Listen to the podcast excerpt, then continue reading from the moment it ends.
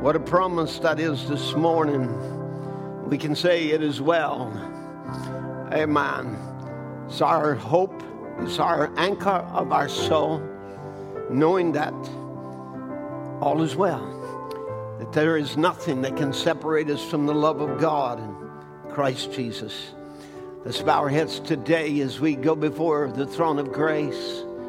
We've already heard the prayer request today, and now maybe you got a request in your own heart. You just like to lift your hand and say, Jesus, don't pass me by. Will you speak to me today? Will you deal with my, me and my need, my situation? Just lift a hand to God and say, Lord, right here where I am, just meet my need. Father, we bless your name today and thank you for the privilege of serving you. What an opportunity that we have, Lord, to come bow before the throne of grace. We can find help in our time of need. Lord, we need you, Father, today. We're asking for your Holy Spirit to just speak to us, that you reveal yourself to us in a great way today. Manifest your glory in our midst. Heal the sick, Lord, wherever they are. Oh God, lift up the, the downhearted and give, uh, open up the, the, the eyes of the blind and set the captive free. Lord, uh, open up our eyes today to understanding as to the hour that we're living in. Lord, I pray, oh God, as we have this little reprieve and this little wake up call, this little moment, Lord, where we can, as the Psalms would say, Selah, pause and think on this. May we just stop for a moment and think of where we're at in time as it blends over into eternity and make our way, Lord toward the promise of God that is given for this age and this time. We ask it in the name of Jesus. Amen. Amen. God bless you. Thank you, brothers, for your uh, company today and coming out here on this um, kind of a stormy day, but um, it's Easter. Amen. And we're here to honor the resurrection of our Lord Jesus. I trust wherever you are that you are under the blessings of God. And already, as we have sung the great songs of Zion, and uh, hearing Adriana sing a moment ago, you know, daughters of Zion, Abraham's son, hear the word of your father. Amen.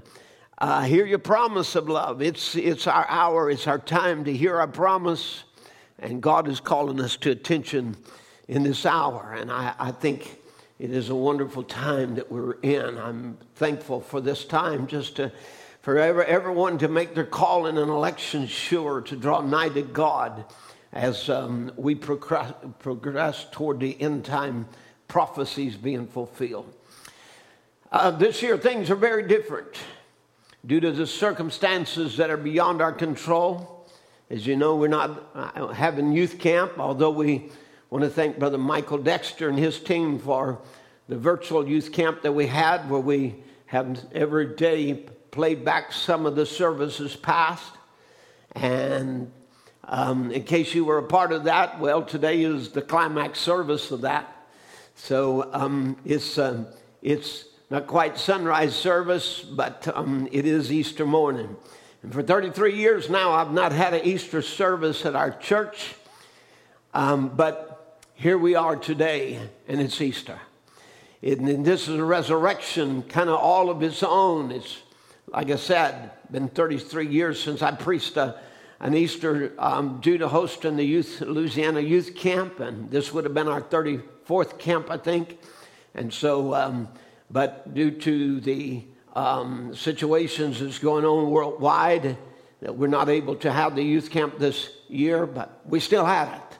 And we were blessed, and um, the Holy Spirit moved in hearts that were hungry for God. Amen. I'd like to turn to Mark chapter 16 and verse 1. And uh, as you're looking that for that scripture, Mark 16, verse 1, I, uh, I think about this. Uh, being that we started the youth camp in 1987 and I not had a, an actual Easter service in our church since then, it meant um, the, the last one that we had was in our old wooden building way back um, uh, there, long before we built the, the other one in 1990, uh, dedicated in 1996. And so um, we never had an Easter service that I ministered in, um, in those uh, years in the, in the other church uh, after the old building that we met in. And so this will be the first Easter service we've had in the new church. Amen. And I welcome you to be a part of this today as we just share of the Word of God. And, and uh, so turning with me to Mark 16, verse 1. And when the Sabbath was past, Mary Magdalene and Mary, the mother of James and Salome, had brought sweet spices that they might come and anoint him. And very early in the morning, the first day of the week, they came unto the sepulchre at the rising of the sun.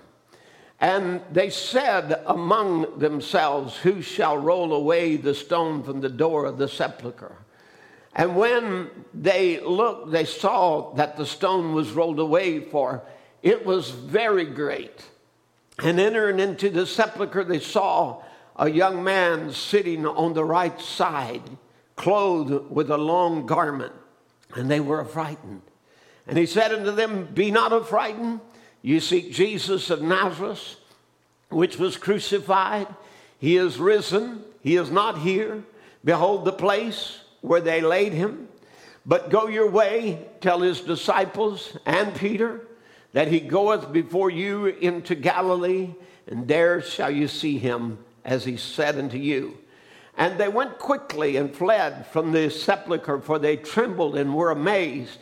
Neither said they anything to any man, for they were afraid. And when Jesus was risen early on the first day of the week, he appeared first to Mary Magdalene, out of whom he had cast seven devils. God bless you. I'm going to let you have your seats now. But I will have several more scripture readings that I would like to share this morning. Um, Joel chapter 2 and verse 21. I think this is very pertinent to this time and to this moment because he says, uh, Fear not. Notice these were the same words that the angels said uh, Don't be affrighted, fear not. Oh, oh, oh, o, o land, be glad and rejoice, for the Lord will do great things. Be not afraid, ye beasts of the fields, for the pastures of the wilderness do spring. For the tree beareth her fruit, the fig tree and the vine do yield their strength. Be glad then, ye children of Zion, and rejoice in the Lord your God, for he hath given you the former rain moderately, and he will come down, uh, cause to come down for you the rain, the former rain, and the latter rain in the first month. And the floors shall be full of wheat, and the fat shall overflow without wine and oil. And I will restore to you the years that the locust has eaten, the cankerworm and the caterpillar and the palmer worm, my great army which I sent among you. And ye shall eat in plenty and be satisfied and praise the name of the Lord your God that hath dealt wondrously with you, and my people shall never be ashamed. And ye shall know that I'm in the midst of Israel, and that I am the Lord your God, and none else. And my people shall never be ashamed. And it shall come to pass afterwards that I will pour out my spirit upon all flesh, and your sons and your daughters shall prophesy, and your old men shall dream dreams, and your young men shall see visions. And also upon the servants and upon the handmaids in those days will I pour out my spirit, and I will show wonders in the heavens and the earth, blood and fire and pillars of smoke. And the sun shall be turned into darkness, and the moon into blood, before the great and terrible day of the Lord come. And it shall come to pass that whosoever shall call on the name of the Lord shall be delivered. For in Mount Zion and in Jerusalem shall be deliverance, as the Lord has said, and in the remnant who the Lord shall call. And then, if you'll give me one more scripture, and that will be Luke 24 and verse 1. Notice we've read, one out of um, Mark and now uh, then spoke of Joel in the Old Testament. We want to read Luke's account. Of course, there is also Luke's, uh, Matthew's, and, and John's account, which we won't read this morning. But let's just uh, read this together. Uh, Luke chapter 24, verse 1. Now, on the first day of the week, very early in the morning, they came unto the sepulchre, bringing the spices which they had prepared, and certain others with them. And they found the stone rolled away from the sepulchre. And they entered and found not the body of the Lord Jesus. But it came to pass they were much perplexed thereabout. Behold, two men stood by them in shining garments.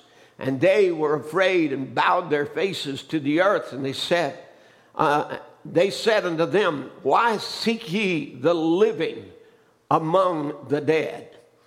What wonderful words that we have read this morning. And as we go back to the uh, thought of where we are in this day and time, and, and we want to just kind of bring it down to our hour, our day, and make this pertinent for this morning.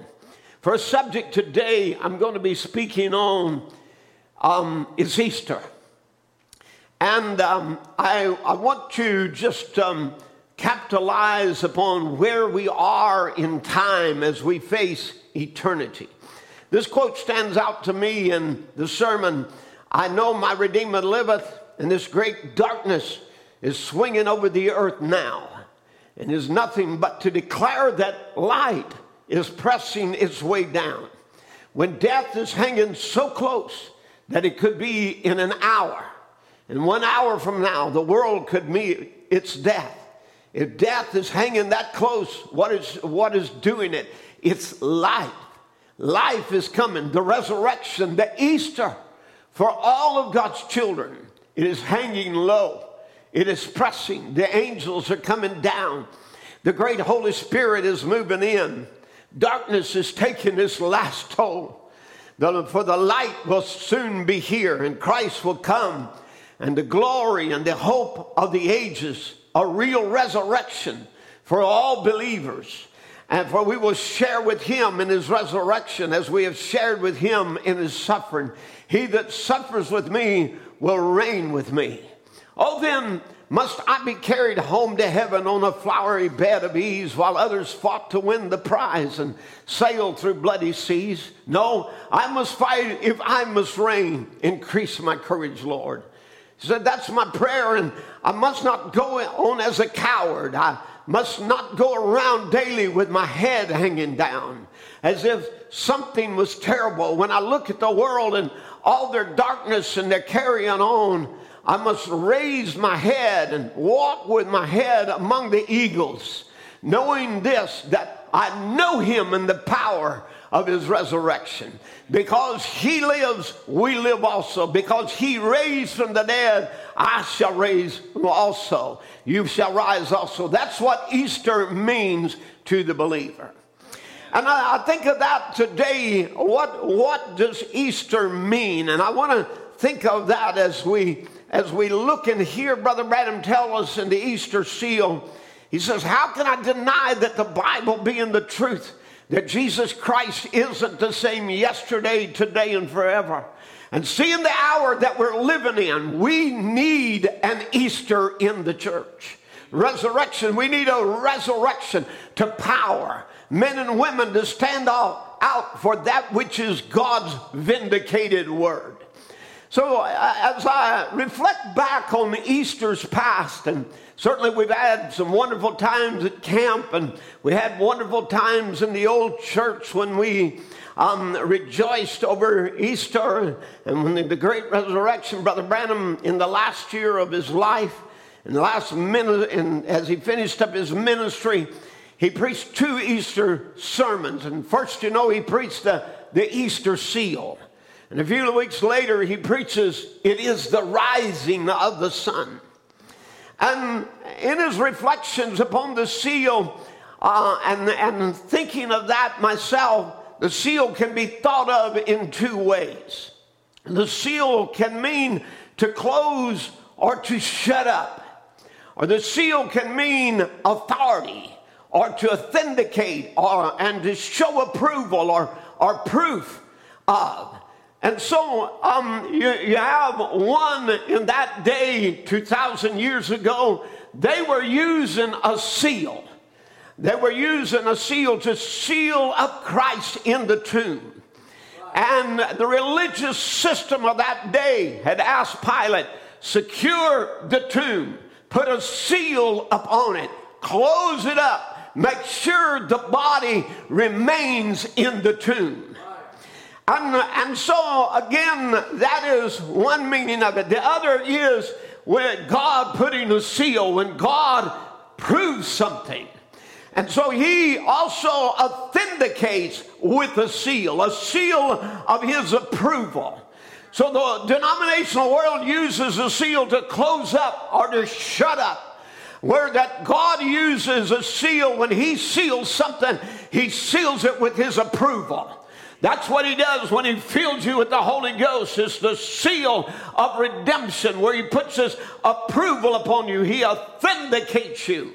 And of course, this is what Easter was doing was authenticating by the resurrection all the words of Jesus to be the truth. And, and Brother Branham would tell us in the true Easter seal, he said, the world is trying and will get worse all the time to seal Christ back in the tomb again. They're trying to make him an historical God. Uh, the one that walked in the, back in those days give power to the disciples to heal the sick, to cast out devils. But what they do, the, as soon as they thought they got rid of him, just like Cain did when he thought he got rid of Abel, they sealed him in a tomb and they put him in there. And today he says they're trying to keep Christ in a tomb. But oh, what an Easter morning done! An Easter morning ruined all of their theology. An Easter morning came for a purpose some 1900 years ago to a church. And, and, and when it did, when the, when the Easter morning came, it ruined their theology. They cannot keep him in a tomb or a Presbyterian. He said you can put him in a Methodist tomb or Baptist tomb or a Presbyterian tomb, whatever you want to.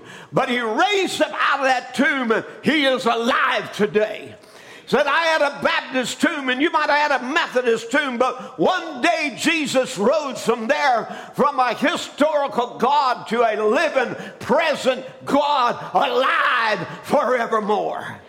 Amen. And so now he said for 1900 years, or maybe I could say 15 or 1400 years, he said, and I think he's referring to the days of Luther there. He said, where, you know, where the light of the dawn began to, uh, be, began to um, uh, dawn upon the earth of the Reformation. And he says, but but some 14 or 1500 years ago, the churches has had him sealed away. And he said, But it shall come to pass in the last days, saith God, and there's nothing going to stop it. And I want to remind you today, even now, nothing is going to stop the Word of God. Nothing is going to stop the prophecies that have been spoke for this age to be fulfilled. Nothing. Time means nothing to God. Our ages mean nothing to God. Amen. Man's ideas mean nothing to God. But I tell you, His word will be fulfilled in the hour that it's meant for fulfillment. Amen. The word has went forth. There shall be light in the evening time. And he says, I don't care how many seals that you have tried to put over God will break every seal. He broke the seal of the tomb. He broke the seal of hell. He broke the seal of death. He broke the seal of the grave. And he arose from there forevermore, triumphant over death, hell, and the grave, and tombs, and every man made thing to show he was God. And he cannot be sealed away from the people anymore. Let me tell you, every devil there is cannot put him back in the tomb once he raised up. Nothing can hold him. The grave couldn't be dug deep enough. Amen. The stone uh, couldn't be couldn't be big enough, no matter how many tons it may have weighed. It was way too big for those women, as many as there were, to move it around. It, it, it was, it took a massive amount of effort once that it was sealed. But let me tell you, it could not be, it could not be sealed good enough to hold Christ in the grave. Nothing could hold him. He broke it, every seal with that great Easter seal that he was sealed with. Amen. The same seal he said that I wear, you're going to wear it also. Amen. For he that believeth in me, the works that I do, shall he do also, and greater than these shall you do, for I go to my Father. How are you going to keep it down? How are you going to keep it sealed up? And I'm just going to say today, you're not going to keep the message sealed up. Amen. It's already broke free. In the, in the Garden of Eden, when man sinned, he was sealed out of the garden. It was the tree of life was guarded. There was no offering appropriated. The blood of bulls and goats could not take away sin. This would be reflected even in the, uh, the large veil in the tabernacle when, uh, when uh, it was hung there to shield the worshiper from the presence of the Shekinah glory. But when the day of Pentecost come, Brother, when Jesus died there at Calvary and finished the work, he didn't seal man out. Amen. He sealed man inside with himself. Amen. And now we're sealed up and shut up in the presence of the Shekinah glory. Amen. We got a seal. The Bible said, Grieve not the Holy Spirit of God, whereby you are sealed unto the day of redemption. Amen. It shows that sin has been paid for and God has accepted you and you've been sealed into Christ by the baptism of the Holy Ghost and sin is finished and the, and the eternal seal has been placed upon you and there's no devil in hell can break that seal. Amen. Amen. Now, we are resurrected today. That gives ourselves a resurrection. No wonder we can have such joy that we have in victory over the things of God because we have been resurrected. Amen. Those he did foreknow. He also called, and those he called, he justified, and those he justified, he hath glorified. He that saw us in the eternal past has already seen us in the eternal future. Amen. Because here it's only in time where it's past and it's future. But oh, that great eternal day, He saw us there rejoicing and shouting in the great victory in Christ. And here we are in time doing what we did in eternity. And we are resurrected with Him, the Bible said. And what does that word mean that we're raised with him? We're raised with him in the spiritual resurrection. You know, we're quickened. It means that we're made alive.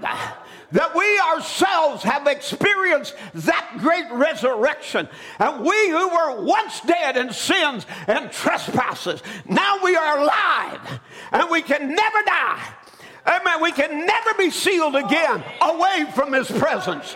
We can, the devil can no more ever get into us again. We're sealed until the day of redemption. So, what a difference God's seal is from the, uh, from the, from the religious world seal.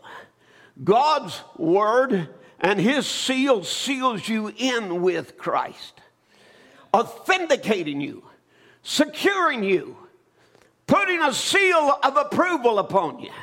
While the seal of the religious world wants to keep Christ and his anointing and his power and his life away from you, keeping you and him just sealed and dead in the tomb.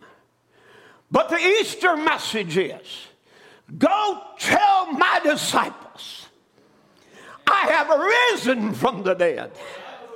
Hallelujah. And, and you know, Brother Branham, when he would describe this, he would use the word essence. He said, the very essence of this resurrection. I want to talk about that word just a minute. The word essence means the nature of something that determines its character or the property of something without which it would not exist or be what it is. So there, there is an essence a property to this resurrection. Meaning, mean again, it's something without which it, it would not exist or be what it is. It makes it what it is. There's something that makes the resurrection what it is. He said the essence of this resurrection is to tell and to show and to prove that Jesus has risen from the dead. Amen. That's what we need. I need just a little more sound up here. All right, now, he's not dead, but he's living and he, li- he lives here. He is in us. I'll be with you, even in you, to the end of the world. A little while, and the world will see me no more. Yet you will see me, for I'll be with you, even in you, to the end of the world. You see, now, then that same essence of the message that's the same essence of the message because it is a resurrection message. Want to get this. This message is a resurrection message where it tells the sufferer, the weary, the downtrodden, amen, that you don't have to remain in a downtrodden, weary, suffering condition, but you can rise and be healed delivered. Amen. It ensures that we are the resurrection and the life. And this is not a dead message, but one of life. And it's a message of the resurrection. Now, without this property, without this essence, the message is worthless. Are you with me? Tell me what, what really would be the meaning of the message? if Jesus had went to the tomb and not risen. You see, the resurrection was the essence of the message. It made the message what it was. Without the resurrection, the message would have been invalid.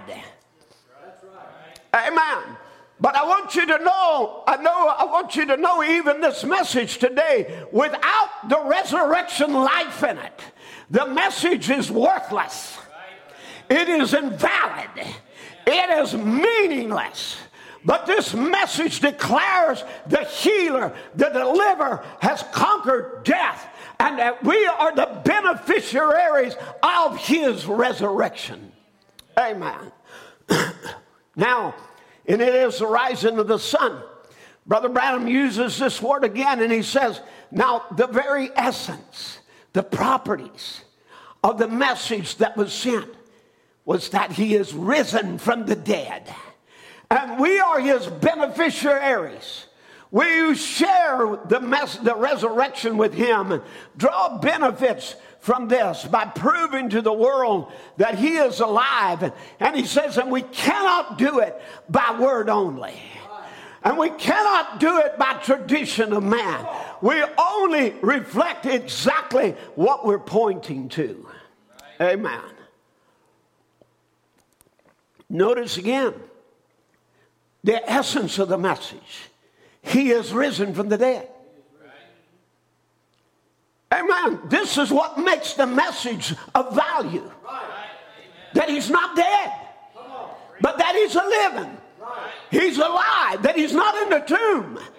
Amen. Whether it's tombs of man made theology, Amen. Whether it's tombs of religion, whether it's that old tomb there, tomb that was carved out as a cave and was and he was placed within, it matters not. Amen. The essence of the message is he's not dead. He's alive. And the, and the essence of the end time message is, is he's alive. And he's the same yesterday, today, and forever. What he did, he is now. What he was, he still is. He's the I am, ever present, present tense God. Amen.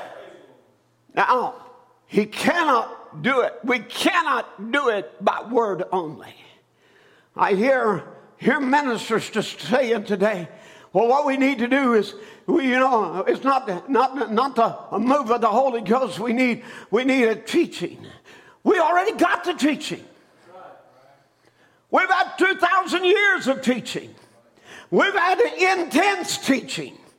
In the last, I want to say 56 and 55 years or so, we, we've had intense teaching. Amen. Maybe I could say 75 years. We've had, we've had intense teaching. But what we need is not just word today, we need the life of that word. Amen. We need to be able to declare He's not just a book, He's not just a tape.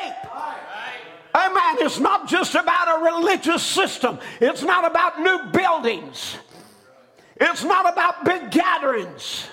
It's about Him and His life. We can't do it by word only. In the Easter seal, Brother Branham said, Easter, I have stamped it in my own heart as the greatest event of the year. The greatest event of the year. Let me tell you, friends, because we're living in the Easter of all Easters, we're living in the greatest event ever. That's right. Perhaps it's, a, as I said, the greatest event of all time now. And I want you to say not only the event that happened 2,000 years ago, not the celebration today where thousands, yea, millions of preachers are talking about a past event. But this morning we're not talking about a past event. Right. Amen. We are talking about a present event. We are in another Easter. It is another resurrection hour. Amen. It's Easter. If I can get it across the church, I'm not talking about your calendar. I'm not talking about the day set aside. I'm talking about this day, this hour, this time we're living in. It's Easter. Amen. It's resurrection hour. It's rapturing time. It's the last days. It's the greatest event of all time happening right now, and you're a part of it. Amen. You may be at this moment sad, disillusioned, you know, confused. You know, well, he said he was a prophet and, and he said he would do this, and, and time has went on, and we thought this would be well, what would deliver us, and, and, and, and where is this promised rapture? And maybe you're all confused and wondering and, and pondering and sad and disheartened. But I want to announce to you this morning again, it's Easter. Amen. He's risen.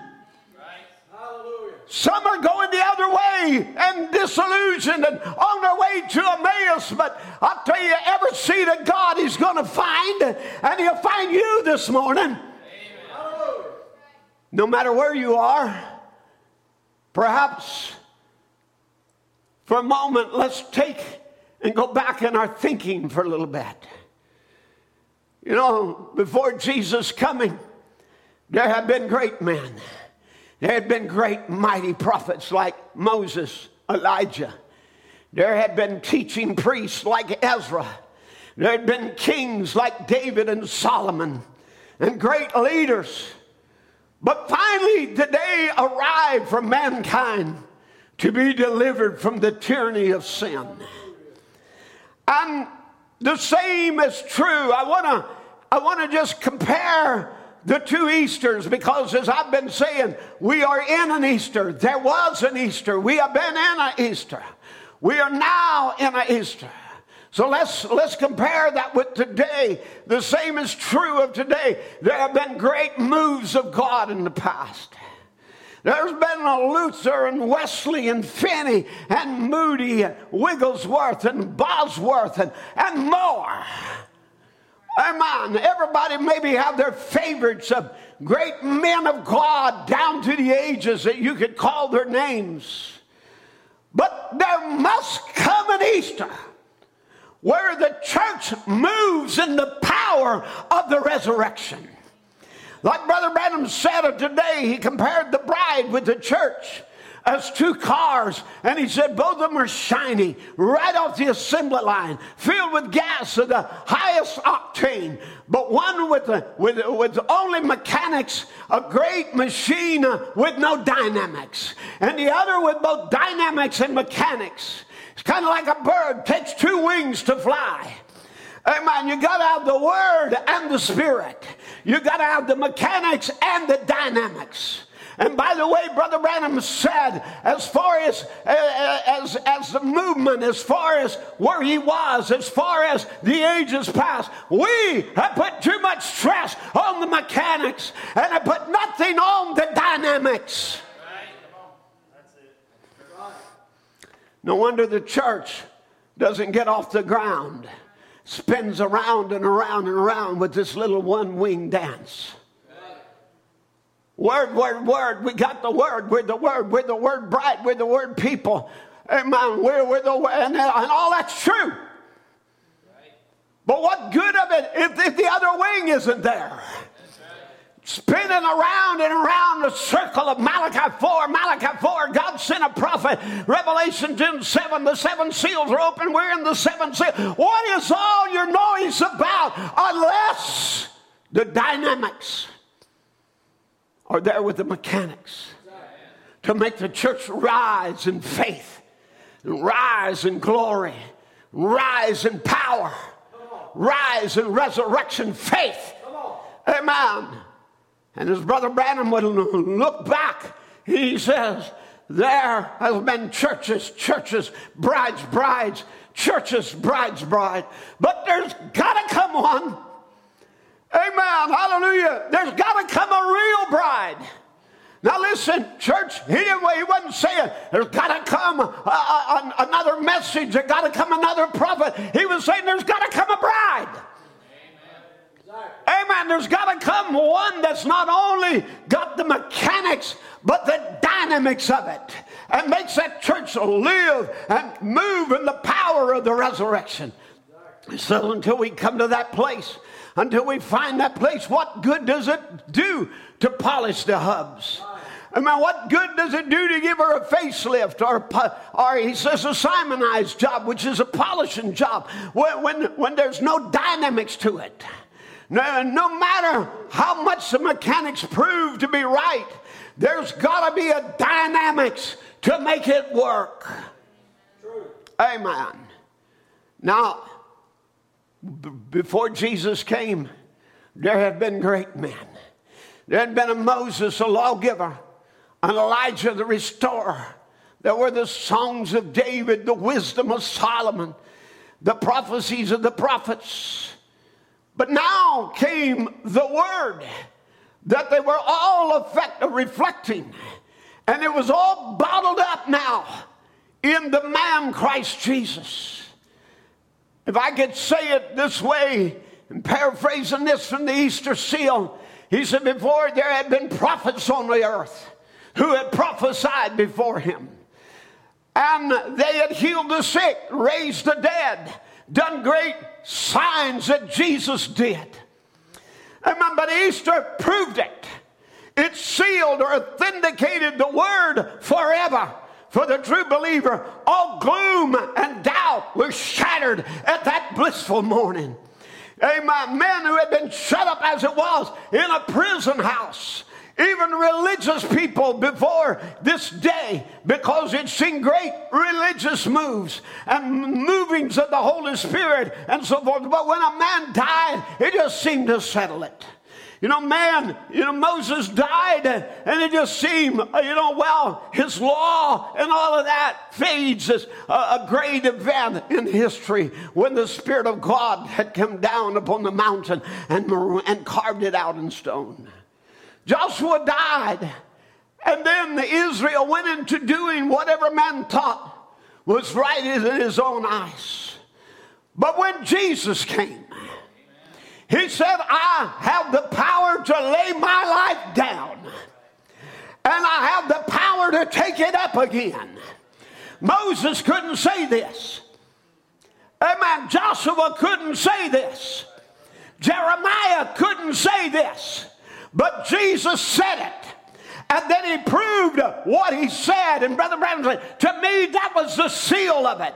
When something is said and then is turned around and proven. Amen. If that had not happened, well, Jesus would have just been a boaster. Someone who made great claims but had nothing to back it up. But I want you to know it wasn't just great claims that day on that Easter morning, amen, he had laid his life down and now was raising it up again. And the days of Jesus, you know, were very supernatural times that parallel our time. They were the closing of the Old Testament and an old covenant. We're the closing of a new covenant. How many believes that we're in the closing of the new covenant? That we're the last age and the final voice to the final age.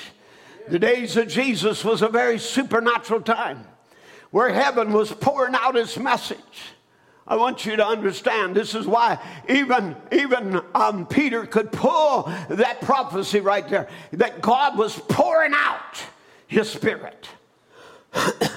now, heaven was pouring out his message. An angel appears to Zechariah. Now, it had been thousands, uh, almost hundreds at least, of years since there had been a real visitation of the supernatural. If you know between Malachi, the last book in our Bible, and the opening of the New Testament, it seems a very short distance because all that you do is just flip a page from Malachi to Matthew. But in there lays hundreds of years. And, and there, eh, you know, all of a sudden, after a long winter time, after a long series of drought, of not hearing the voice of God, seeing an angel of God. It seemed like God had forgot his promise. But I want you to know God never forgets a promise. And when he starts something into action, it will continue. There may be seasons, like between Jesus 12, 12, years old and coming out at 30 years old. There was seasons that we, we don't see anything happening. We don't see anything moving, but it was moving anyway. Things was maturing, moving into place, getting ready for the appearing of, of the, the forerunner. And then would come the, the, the, the, the Messiah right behind him. Now, here, there, at that moment in time, suddenly appears to Zechariah, a, uh, a priest of the lineage of Levi and he's there, and it's his course to go in and offer um, uh, uh, the, the sacrifice and, and, the, and, the, and the incense to be poured out. And, and it's his job to, to, to pour this out and, and to, to let the, the prayers of the people who are under expectation for Messiah, and they're crying, Lord, send your Messiah. Lord, send your Messiah. Lord, send that. Israel is expecting a child. My, Elizabeth, you know, she has also been longing for a child. And she has been crying to God day after day, months after months. And now she's past age, and maybe her prayers are less fervent, and maybe she's given up. Maybe it's hopeless now. And maybe it's uh, as her time uh, with women is now ceased and has been for years. And all of a sudden, here an angel appears, appears to, to Zechariah and there, you know, uh, the, the angel begins to give a message and says, God is anointing and sending out a forerunner.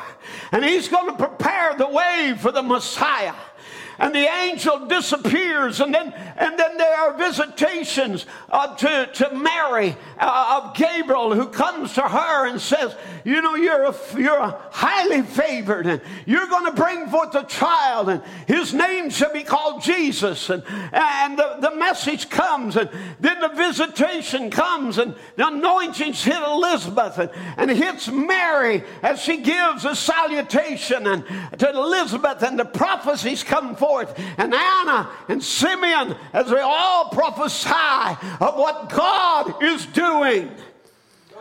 Angels break through the dimensions to shepherds. And John comes on the scene as a forerunner, announcing, There's one among you and He's here. He's here.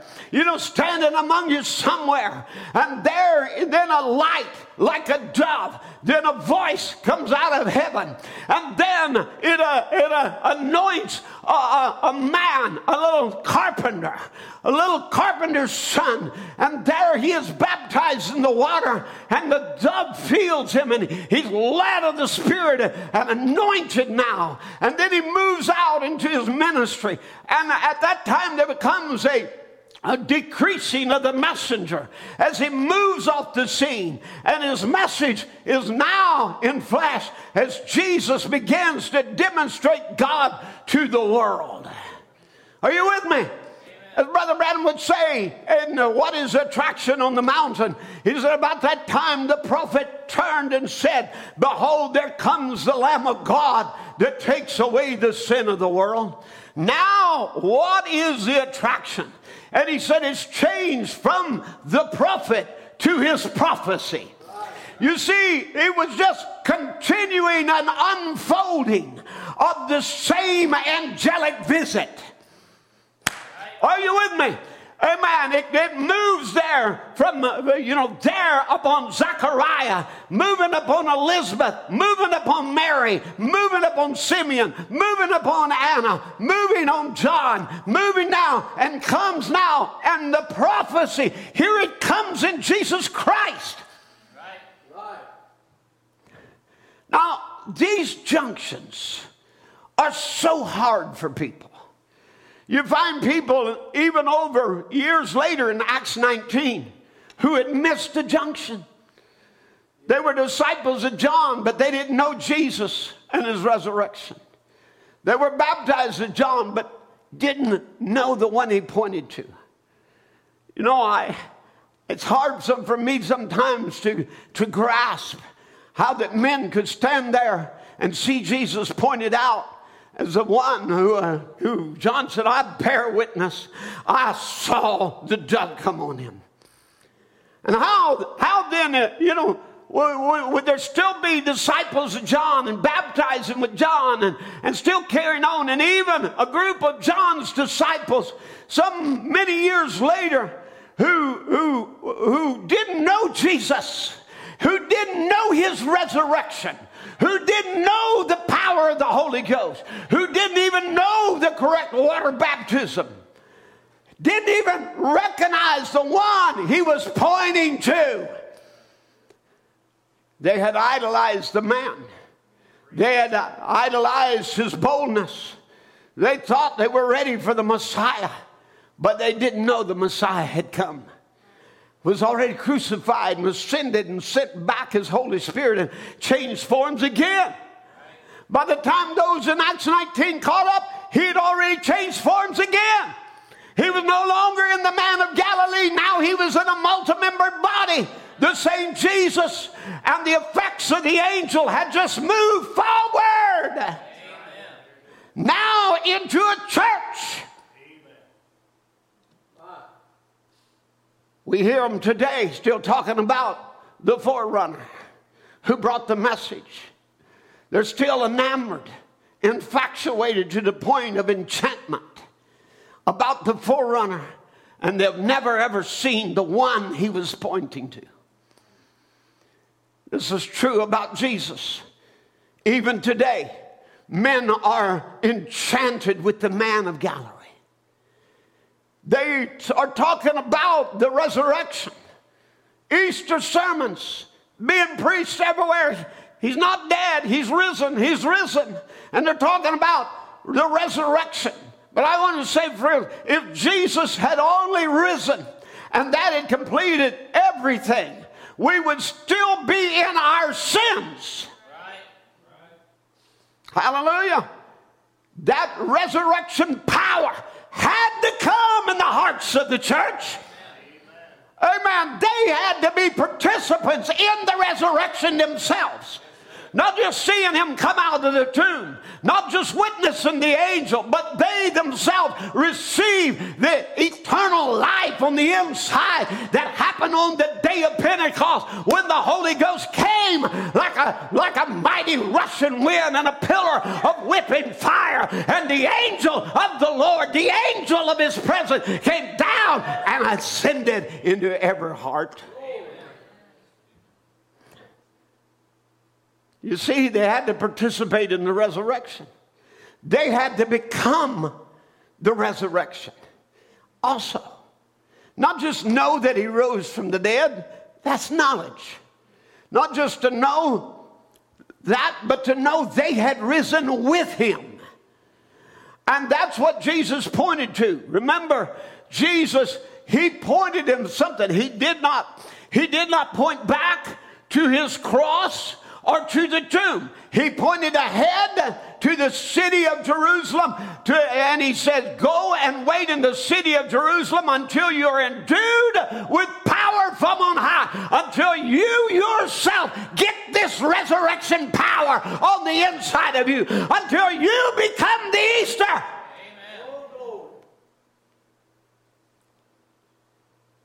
See, he was crucified by the church world crucified and put in a tomb. On the third day, he rose, bringing with him the Old Testament saints, ascended into heaven with them. Then 50 days later, his Holy Spirit comes on the day of Pentecost. Notice there in the upper room, the resurrection happened again.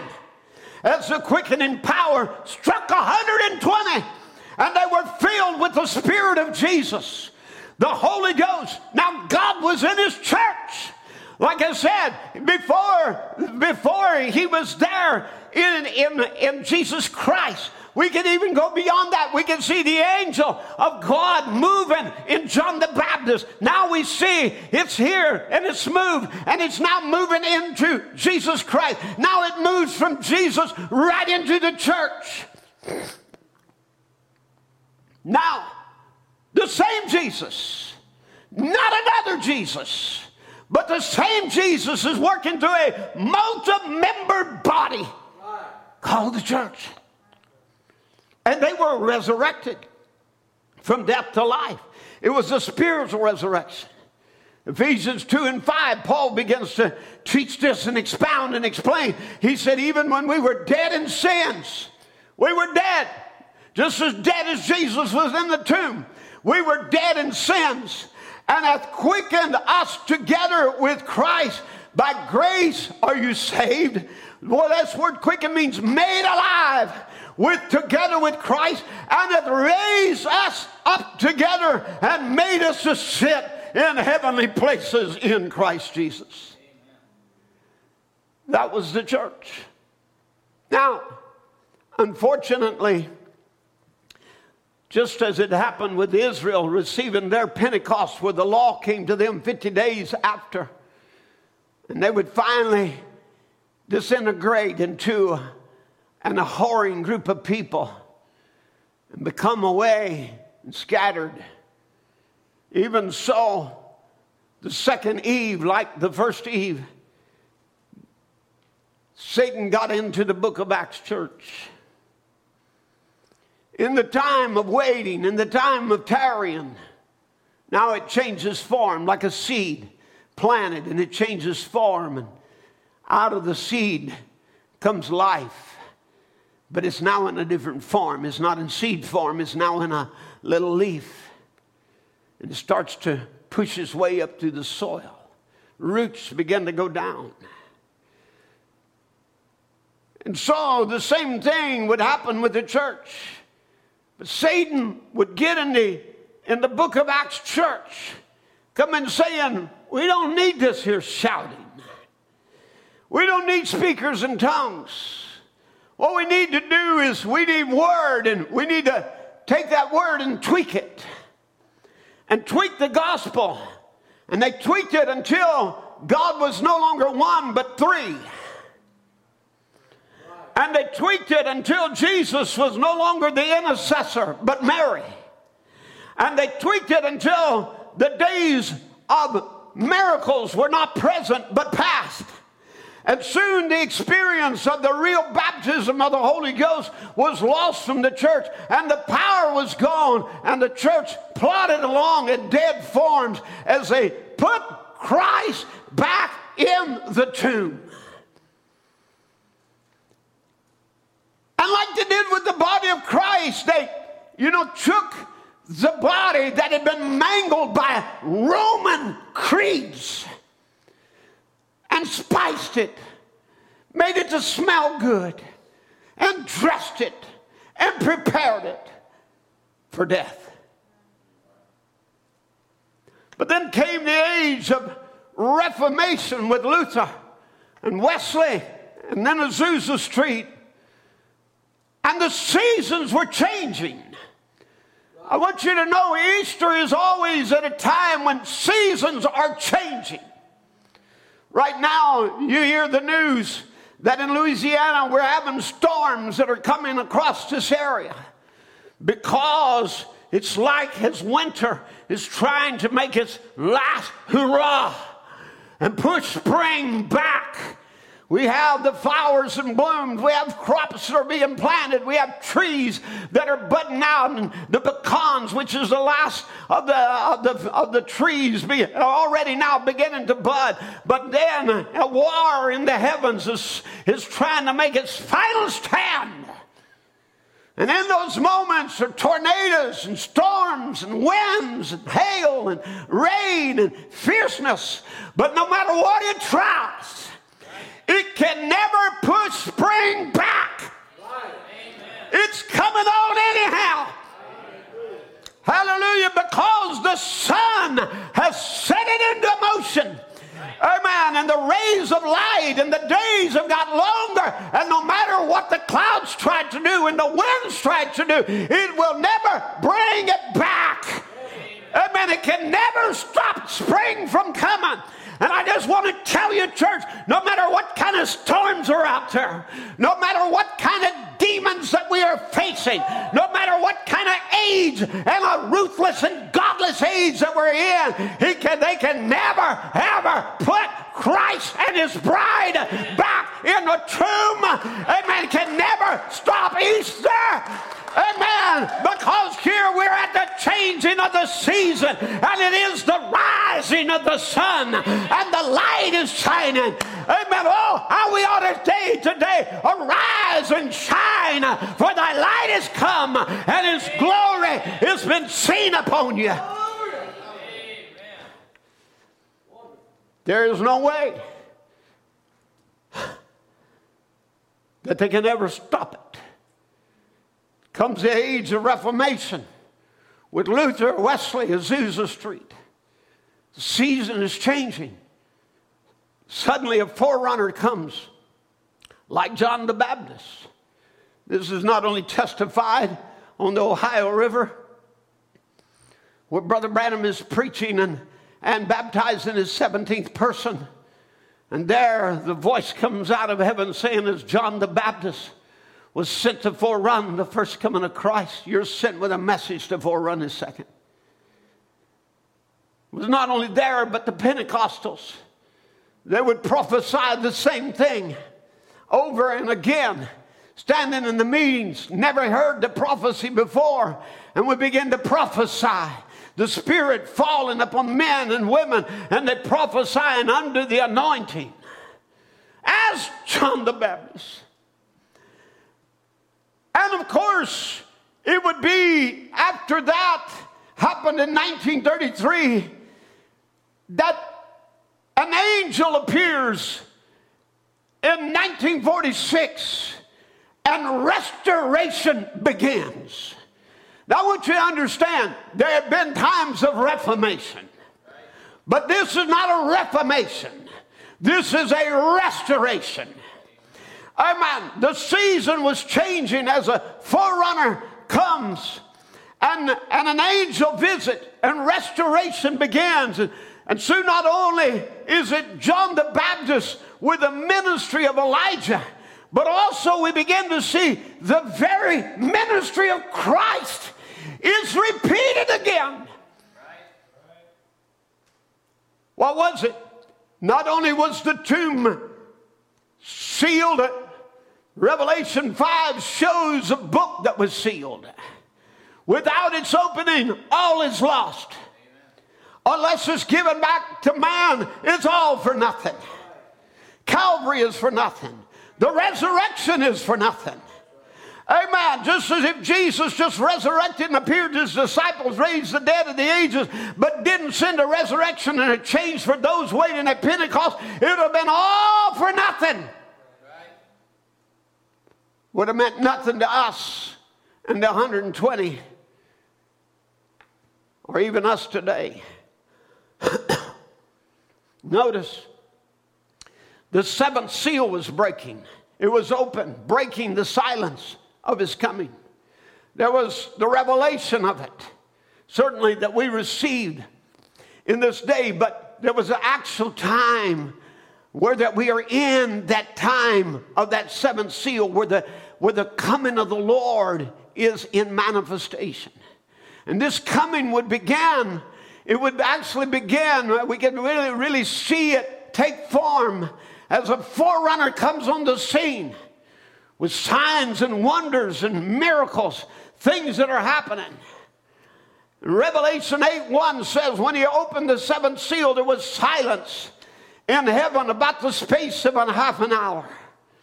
And I saw the seven angels which stood before God, and to them that were given seven trumpets. Notice there was a time that is represented by half hour of silence. It's symbolic that there would be a time that something was silenced, that was kept back from the church, that the church would go through these days, can I say, ages of silence. Amen. Where the mysteries of God would wait until the end time. But finally, another angel come and stood at the altar having a golden censer and was given him much incense that he should offer it with the prayers of all the saints upon the golden altar which was before the throne. And the smoke of the incense which came up with the prayers of the saints ascended up before God out of the angel's hand. And the angel took the censer and filled it with the fire of the altar and cast it to the earth. Notice what's happening in the heavenly realms now comes down to the earth. And there were voices and thunderings and lightnings and an earthquake. And seven angels, which had the seven trumpets, prepared themselves to sound. Now, we can look right here in our day and know that incense has been mixed with the prayers on the altar. And they have been received before God, just like in the days of Zechariah. There were many offerings of incense, many days, many years, year after year after year. But this day was different. This day, an angel stood there and he said, God's heard your prayers. The incense has reached God. The prayers have come into his presence. And now is the time to fulfill this promise. I'm sending the forerunner. Hallelujah. Hallelujah. Amen. The thing uh, there that they'd wonder about all their lives, now the silence is broken. Now it's no more silence. Things begin to happen. Things begin to materialize and take place. And now comes the appearance of the, the angel and, and starts to John, starts a chain of events like an explosion that never stops starts there with the angel coming to, to Zechariah, moves on to Elizabeth or to Mary, and then Elizabeth, and Elizabeth, to, and on and on and on as it keeps on moving, expanding, expanding until it brings the Messiah on the scene, until it brings the, the death, the burial, the resurrection, and brings the Holy Ghost right there on the day of Pentecost. And this is what God is doing in this last day as the prayers of the saints that have prayed for this day and prayed for this hour. Let me tell you, church, we're no longer in the days of silence. We're in the days of the voice. Amen. Where God has sounded out his word, and there have been thunderings and lightning and earthquakes and upheavals in the world, and even we're experiencing right now. But I just want you to know it's God breaking the silence as it moves from one phase to another. Now, the same in our day. The churches look for for the return of Jesus Christ. She's been expectant. Elizabeth was expecting. Israel was expecting. Amen. And, and, and now his word was about to be fulfilled. The, and it comes with it, begins, initiates with the coming of an angel.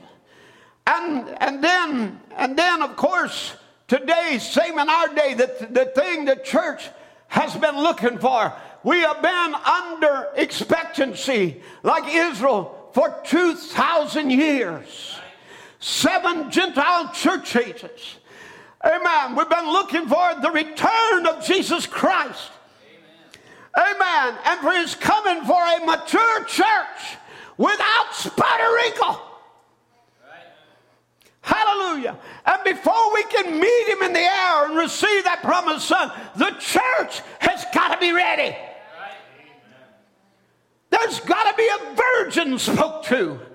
There's got to uh, be an angel appear to her and give her the greetings and say, You're chosen to bring forth Christ back to this age. And I want you to know, friend, that's what this angel was sent to do. It was to tell you, you have been selected, you have been chosen, you have been ordained, you have been called for this hour, and there's great favor upon your life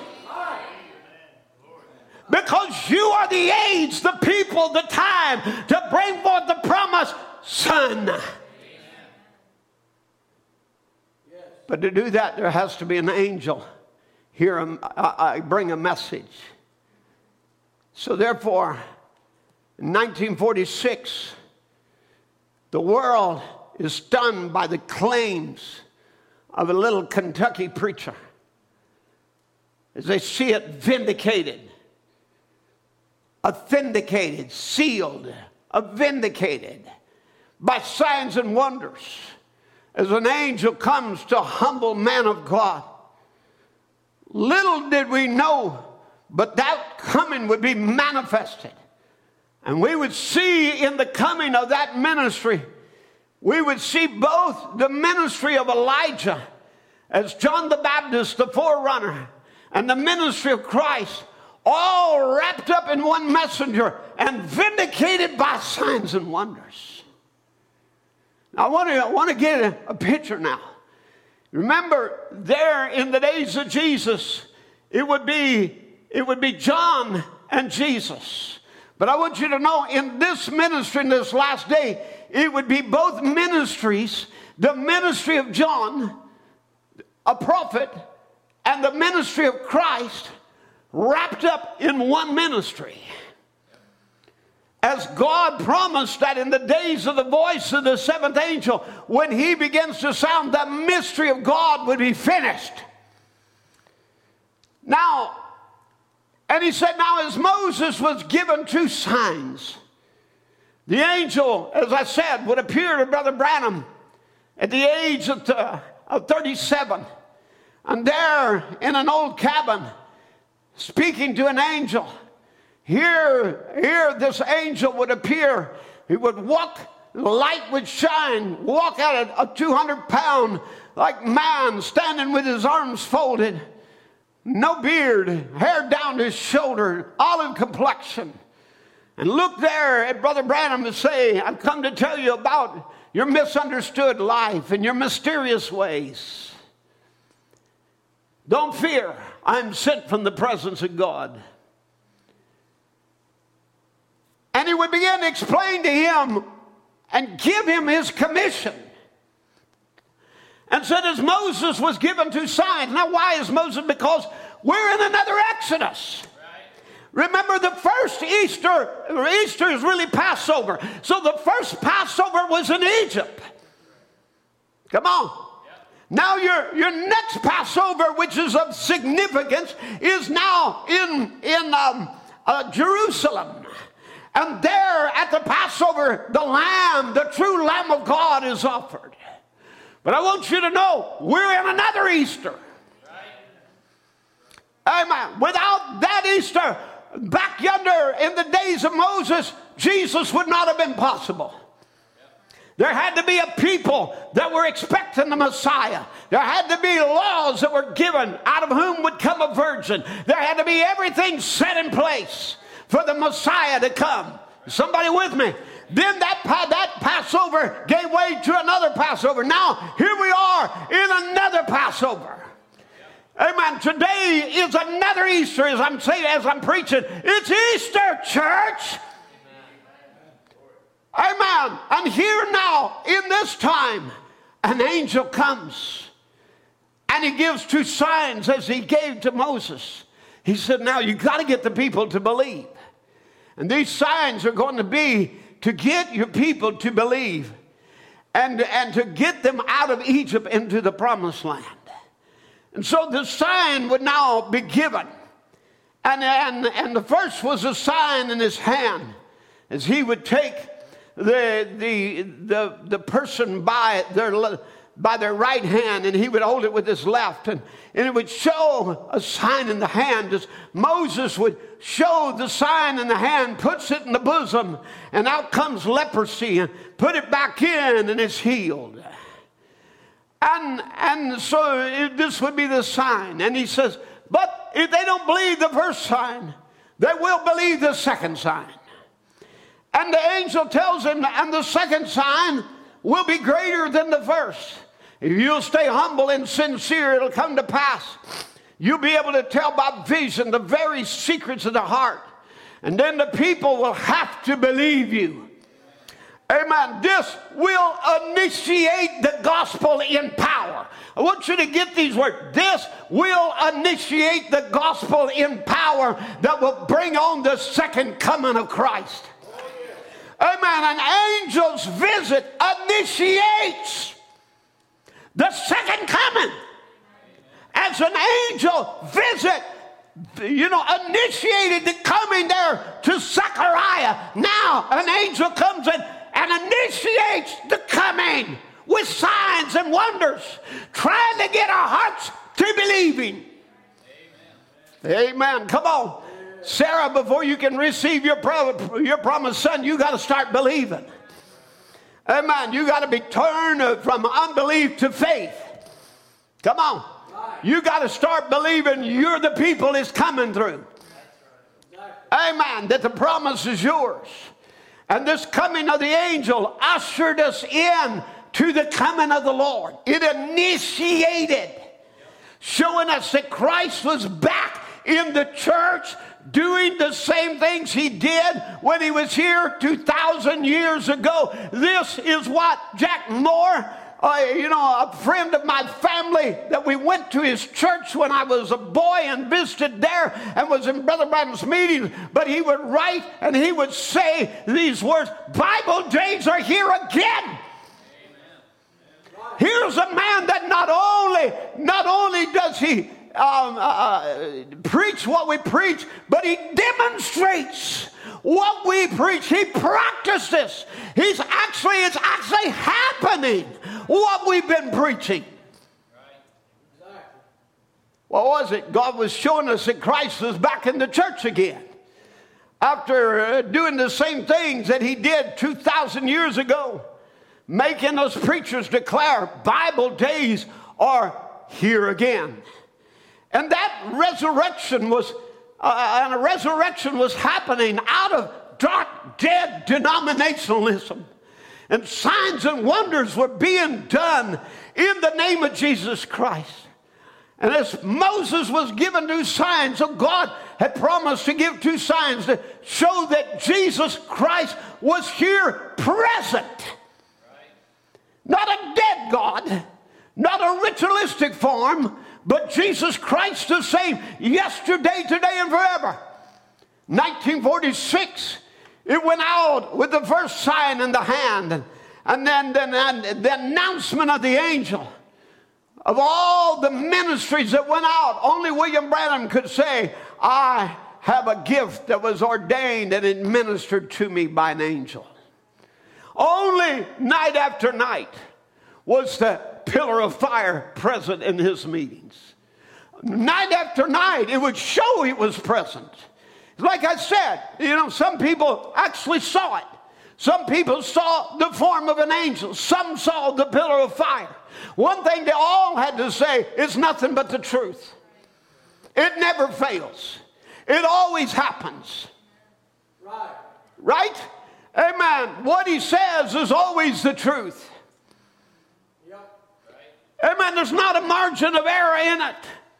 That's what they all had to say. But maybe, but there were others like me. I didn't see the angel, I didn't see the light, but I saw the effects. I saw it as people were, were changed by the presence of the angel, and their heart was discerned. And, and, and there, they're, they're, they're, they're, they're very, um, uh, their very facial expressions were changed as they come into the presence of that angel. And, and there was the announcement of the angel that, and then the blind could see and the deaf could hear, and those who were in prison were set free as crippled walked and deaf heard, and cancers were delivered. And I want to just make you remember God specifically made sure we understood that cancer is defeated. That nothing can stand before our prayers when we believe, not even cancer. The first sign had been existence. For nearly three years, the blind could see, the deaf heard, cancers healed. All kinds of inconceivable miracles would happen. In, eh, on July 24th in 1949, in Regina, Saskatchewan, before 10,000 people, that night a middle aged woman stood before Brother Branham. the pillar of fire was hanging over. Brother Branham could see that melon light and said, as he noticed she was anxious and a bit nervous, said, Now, don't be nervous. That's the presence of the Lord. And suddenly, as he was speaking to her, trying to reassure her, a vision broke. And, and she began moving further away from him. And he said, I, I see you becoming much younger than this. Oh, you're, it's like a, uh, now a, a classroom. Why, it's you, and you're sitting at a school desk. And, oh, there's a, a, a pin comes flying across the room and strikes you in the eye. And you have been blind ever since in that eye. And the woman began to scream out and says, You know, that was me. That was my, me. I was that little girl. I've been blind in, in my eyes since a little child. As she settled down a minute, because that jolted him out of the vision, Brother Branham suddenly was back in the world of the auditorium there and stood for a moment. And then the vision began again. And he said, I see you again. You're, you're again much younger than you are now but older than what you were there. I, you, you used to wear your hair in braids, and he said, I see the braids and the ribbons around two braids. Oh, he says, I see a yellow dog now comes running after you, and you're scared. And you're running, and you're running up some steps. And, uh, and, and just as you get up on the porch, an older woman, looks like your mother, opens up the door, and you, you run inside. And, and she screams out, I was me, Brother Branham. I, I haven't thought of that for years. And again, her exclamation brought him out of the vision. And as he stood there for a moment, looking back and looking around, looked down at her hand that he was holding, and he says, I see you now. I see, I see a lady walking very slowly, very slowly, sister. It's you. You're struggling to climb some steps at a White House. There's something wrong with your back. I see you can't get up those steps. And now I see you lean over a flower bed to your right and you're crying. And you said, if I can ever get to Brother Branham's meeting, it'll all be over. And at that, at that moment, the woman fainted on the platform. But some usher standing by caught her and gently uh, helped her to the floor. At that moment, Brother Baxter runs to the microphone and said, Brother Branham, this is the second sign the angel told you about. God is visiting his people. And, and suddenly the woman there laying on the platform uh, sits up and, and gets up off her feet and, and, and there she, her eye suddenly becomes open and she can see and, and she runs off the platform dancing and shouting around, healed. A young man jumps up out of the, out of the um, audience, he hobbles up on crutches toward the platform and, and, and, and the ushers stop him and, and, Brother Branham kindly says to him, saying, boy, you have to get back and get a prayer card and, and wait your turn. And the boy, the young man begged and said, Just tell me what to do, Brother Branham. That's all I want you to do. Tell me what to do. And Brother Branham said, I, I, I don't know what to tell you. And his voice kind of trailed off. And suddenly he saw a bus with Regina Beach, Beach prominently displayed over the front windshield. He said, you come from Regina Beach this morning, didn't you? And you came by bus. And I see a man and a woman telling you that you can't go. He said, It's your mother and your father. He's, the boy said, That's right. So I see another man who, who looks like your father loaning you some money enough to make the trip. Said, Yes, that was my uncle. Now I see you in a room looking out of a bay window. He said, That was my house, my aunt's house. Brother Branham, what must I do? He said, Do you believe with all your heart? He said, Yes, I believe with all my heart Jesus Christ is here. He said, Then drop your crutches and stand on your feet. Jesus Christ has healed you. And down went both crutches, clattering on the floor, and he took one step, two, three, hands raised in air, and he went shouting, giving God praise. And the crowd went to a frenzied praise. And, this, and, and, and you see, it, it, came to pass, just like God said to Moses, if it will come to pass, if they don't believe the first sign, Amen. They will hearken to its voice. They will believe the voice of the latter sign. And, and I, I just want to show you, church, it was all done to get us to believe. To be able to recognize, like we do with the wind blows, that the wind is blowing because the tree is moving. And because we saw time after time after time that God was moving in the church, it showed us He's here, He's here, He's here, He's present, He's present. Are you with me?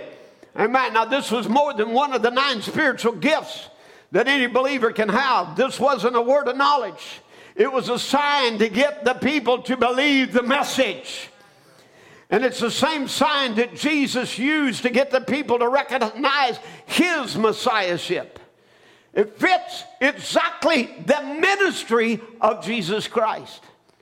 Now, notice it was the ministry of John the Baptist, but now it's also the ministry of Christ. Notice, because it's exact ministry. Jesus said in John 5 19, the Son can do nothing of himself but what he seeth the Father do, which means Jesus saw each miracle before the fact and why not, because to Almighty God, the future and the past are just as clear as the present. You remember in the Bible when Jesus needed to eat the Passover, he sent Peter and John ahead. And he said, Go, go to the city. You're going to meet a man with a pitcher of water. Go follow him. And wherever he goes in, you say to him, good man of the house, my, the master says, Where is the guest chamber where I shall eat the Passover with my disciples? And he'll show you a large upper room furnished and prepared. They're made ready for us. Same thing would happen when Philip brought his brother Nathanael to the master. Jesus said of him, Behold, an Israelite in whom there's no guile. Nathanael's said, um, When did you know me? Well, what do you know about me, master? And he said, Well, before Philip called you under the tree, I saw you. And these visions would give Jesus penetrating insight. that he could see the past as easy as the future. John 1 declares that Jesus was the Word made flesh. Hebrews 4 and 12 says, For the Word of God is quick, and, and that means alive and powerful and sharper than any two edged sword, piercing even to the dividing asunder of the soul and spirit and of the joints and the marrow, and is the discerner of the thoughts and the intents of heart. And neither is there any creature that is not manifest in his sight, but all things are naked and opened unto the eyes of him with whom we have to do. Right. Jesus met the woman at the well because the visions made it necessary to go through Samaria. He started having a conversation with her. He asked her for a drink. He talked to her long enough to catch her spirit. And then he said, Bring your husband and, and come here. And she said, Well, I don't have a husband. He said, But you have five, and the one you're living with is not your husband. And astonished, she says, Well, well you know, I, I perceive you're a prophet. You know, I know when the Messiah comes, he's, which is called the Christ, he will tell us these things. And, and he, he, he said, I am he. And you see, this was a sign of a prophet. You know, we, we only have the, the minor um, uh, parts of this story, but maybe the whole story went. Perhaps Jesus even named the names of all the men that she had been with and why that she left him and her unworthy feelings that she had and all of the abuse and the things that she had went through because we'll only get a little snapshot of it but jesus had told her enough that she knew amen that this was the messiah that she recognized the messiah sign and jesus said i am he now this was the sign of a prophet uh, but this was also the sign of a messiah and, and Brother Branham was a prophet, and the gift identified him as such. Are you with me? Amen. But he wasn't the Messiah. Amen. But it showed that the Messiah was present. The Word was present, and a prophet had come to show the world that Christ indeed is alive, and there's no tomb of man can hold him. Amen. Hallelujah. If I look back at the types just for a moment and the types and the shadows before us, there was Abraham received promise after promise after promise, as Israel had received prophet and kings and prophets and great men and whatever, and, and Abraham had received promise after promise. He was justified, called out from the heathen, sanctified, taught how to build an altar and offer blood back to God. He there received the Holy Ghost in type under El Shaddai in type of the Holy Ghost, receives a new name, no longer called Abram, but Abraham. Amen. Then, then God comes down in the form of a man under the trees of Mamre. And there the mysteries are revealed. He tells him what will happen down in Sodom. He tells him about the, the resurrection, the, the Easter that's promised to Sarah. Come on, stay focused. Amen. He, he tells them about all of these things that, that are happening and says, okay, Sarah, you're going to have an Easter. Sodom, you're going to have a burning. Lot, you're going to be called out. That's right. Amen. You'll be called out of the tribulation. Abraham, Sarah, you won't even have a part in the tribulation. Hallelujah. Hallelujah. Amen. There, the mysteries are revealed. Judgment is pronounced. Sarah's heart is discerned. And the message of the promised son comes to her. Let's look at it in Genesis 18 and 9. I don't think it, uh, even if it seemingly slows us down for a minute to read, I think it's still pertinent to read the word of God. Genesis 8 and 18 and 9. And they said to him, Where is Sarah thy wife? And he said, Behold, in the tent. And he said, I will certainly turn unto thee, return unto thee according to the time of life. And lo, Sarah thy wife shall have a son. And Sarah heard it in the tent door which was behind him. Now Abraham and Sarah were old and well stricken in age. and it ceased to be with Sarah after the ma- manner of women. Therefore, Sarah laughed within herself, saying, After I am waxed old, shall I have pleasure, and my Lord being old also. And the Lord said unto Abraham, Wherefore did Sarah laugh? saying, I, Shall I of surety bear a child which am old? Is there anything too hard for the Lord? That's the question you got to answer. At that time, at the time appointed, I will return unto thee according to the time of life, and Sarah shall have a son. Amen. I, I, want you to hear the words that are penned eternally. Are you with me now? Amen. Pay real close attention. The angel had visited. The angel was telling of the, uh, bringing a message. Sarah, you're going to have a child. Church, you're going in a rapture. Amen. Sarah's wondering, how is this going to be? We haven't had a move of God uh, that would really give us rapture and faith all of these years. Amen. Now I'm old. How can I ever have that kind of pleasure? Come on. Amen. Here she's in a condition of unbelief, figuring it'll never happen. It'll never happen. Oh, it's just words. Oh, it's slow It's the second coming of Christ. All kinds of jokes are being made about it. Right. Amen. But now here appears an angel. Are you with me? Yes. And an angel starts initiating the coming of the Son. Right. Hallelujah. Amen. And he does it with a message. Amen. Now he's got to turn Sarah's heart. So he discerns her heart. He tells her what she's been thinking in the tent behind him. Right? Now, notice it's the same thing. It's the Messiah sign.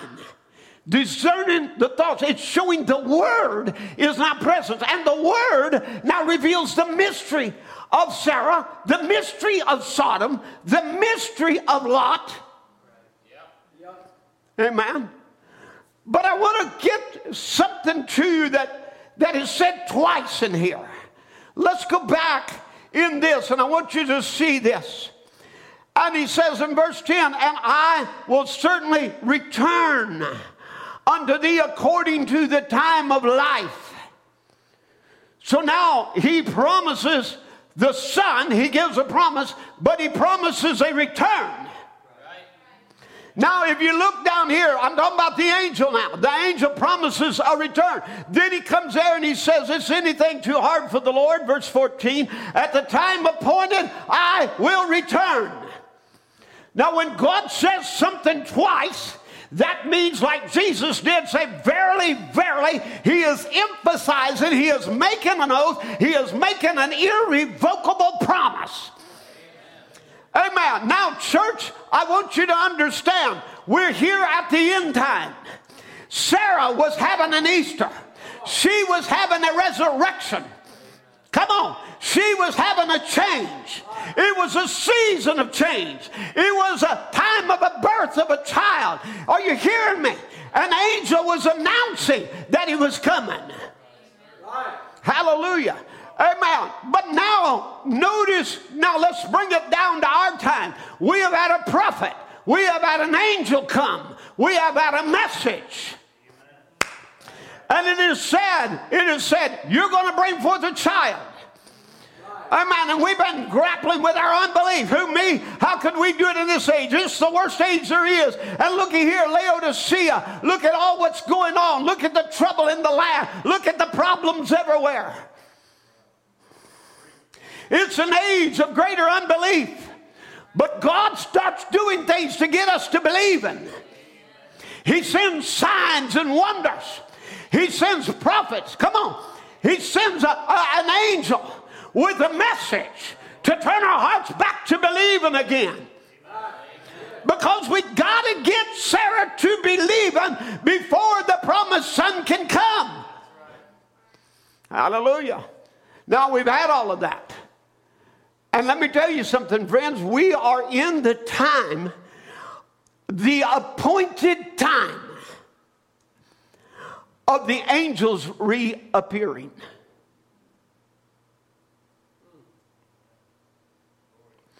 What you are seeing in the world today, as you see demon powers moving, you see the winds of storms shutting down the world. You see things that are happening out there, and the news is only telling you what death is doing. But the Easter message is not about death, it's about life. And the Easter message is saying if you see death, then you know there's got to come life. And if you see Satan and his angels at work in these demons and sickness and affliction, then you got to see the angel of mercy and grace and love and the angel of promise and Michael, who is like Jehovah, stand up on the behalf of his people. You're only seeing half of the picture. Because that's all the world can tell you is what they see. But I'm not seeing death. I'm seeing life. I'm seeing an Easter. I'm seeing we are in the moment, in the time frame of the angel's return. Notice this as I bring it down. When he came, when the angel come, he revealed the mysteries. He told about Sodom. There was a message down to Sodom. Come on.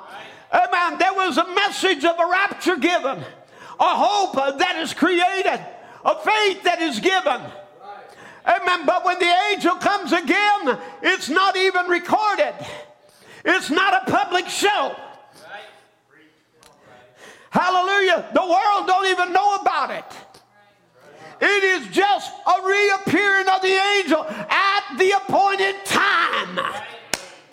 Hallelujah. Amen. I'm telling you, we are in the moment of time of the returning of the angel, not to bring more mysteries, not to bring more teaching, but to bring life in the body, to cause the dynamics amen, to come because of the faith that is working up in Sarah's heart. Amen. Sarah, I will come to you and at the appointed time, and you will have an Easter. You will have a restoration hour. And I'll resurrect you from that old dead form you've been in. You've been dead all of these years, but now, amen, life is in the body. Hallelujah. I believe the signs and the healing and the rejoicing that we have been experiencing are Easter signs. when you go out and you listen in the morning, I like to go out in the early morning, sit on my porch, and hear all the rejoicing of the birds and the singing that is going on. And I look and I see the signs of healing to nature. Old trees that have been dead throughout the winter and has been in a dormant stage is now putting forth new life. Amen. Hallelujah. And I see signs of healing and rejoicing. Those are Easter signs. But I want to say the signs of healing and rejoicing that we're seeing among us are Easter signs. It's a sign that the bride is receiving strength. Last night we watched the 2014 service at youth camp as we watched back in what was it 2013 and when and then uh, uh, different ones. I, I, don't remember all them all. But anyway we, we've watched the different ones that have been ministered night after night. And, and we watched the 2014 service at the, at the youth camp was that 14 or 16 16 service at youth camp and, and look back and we see miracles oh, yeah. amen let me just say, Easter to us isn't Easter eggs. and rabbits and ducks that adorn our porch like backslidden religious people of the world. Amen. It's not a bunny tree full of Easter eggs. It's not something fake. It's not a myth. Amen. Let me tell you, Easter is not a myth. It's not a bunny story. It's not a hippity hop on the bunny tracks. And you might think that's cute. I don't think it's cute. No more than putting your child in Santa Claus's lap. Amen. But the church is backslidden. They done lost the power of God and the real meaning of Easter. Amen. But Easter to us isn't Easter eggs and bunny rabbits and little ducks and little chicks. But, but, but, you know, like the backslidden religious people of the world today. But let me tell you what Easter means.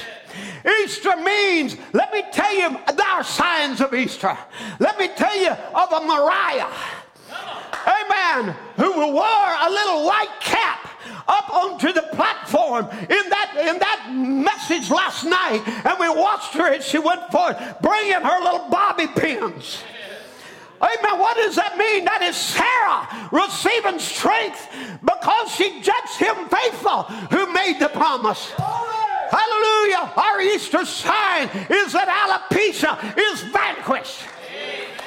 Hallelujah. Alopecia is gone and glory of the Lord has returned to the church. That's what Easter means to us. It's not a dead form. It's not a creed. It's not a new theology. It's not a new teaching. Amen. But Easter is He's alive. He's alive. He's not a dead God. He's a living God. Hallelujah. We watch Sister Connie followed by Sister Karen, come up into that prayer line. Amen. What Easter means to me.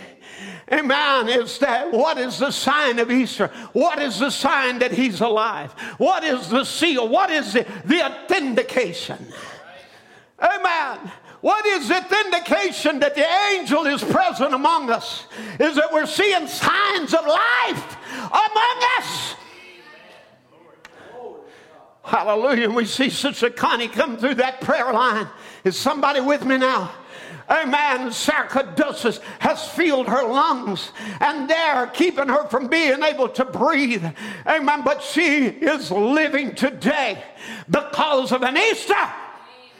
Amen. Because that we have declared He's the same yesterday, today, and forever. And the angel has returned. Amen. And the angel is present, not with a new doctrine, not with a new teaching, but with signs of life. Not some boiled egg that you boil and boil and boil until it's so hard boiled there's no life in it. Colored up and decorated and offered as a sign of Easter. That's a sign of death. Even your plastic egg, that's a sign of death. There's no life in them. All these other things we're, we're sporting. You oh, it's cute. It's not cute. It's like a lie. It's just like Santa Claus is a lie. Amen. But let me tell you, let me tell you about an Easter sign. We got a sister Karen whose blood pressure today is still normal.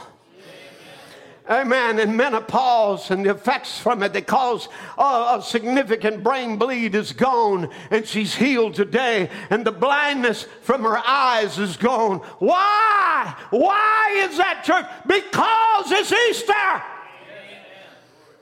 We got a we got a sister Lana that was healed of Hodgkin's lymphoma, and and her hat that she raced around the building, uh, around around in that hat, and she got that revelation of the quickening power. Took that little frail 90 something pound woman there and picked her up and run her around this building like an athlete and go back the next day healed by the glory of God with signs and proof that our God isn't dead, but He's a living God. Hallelujah. What is that? Why is that? Because it's Easter. Amen. I think of about a little tent meeting where that brother Ron Spencer's called back in to uh, pray for a little girl in a wheelchair with limbs all deformed and, and crippled up. And there, as he prays for her, the limbs snap apart and come apart, and the little girl walks for the glory of God. Why did that happen? It's Easter.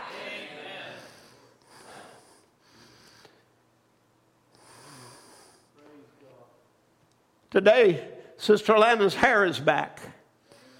She don't have to be wearing a cap that's a sign of death. She's wearing the glory that's a sign of life. Amen. We watched Esther last night come through the prayer line. Amen. She sent us a picture of her shoes. That night she had written on the bottom of her the soles of her shoes, infertility. And went through that prayer line. She showed us a picture of her shoes today. You cannot see a sign where she ever wrote infertility on the shoes. It's gone. Not only is it gone, she's pregnant.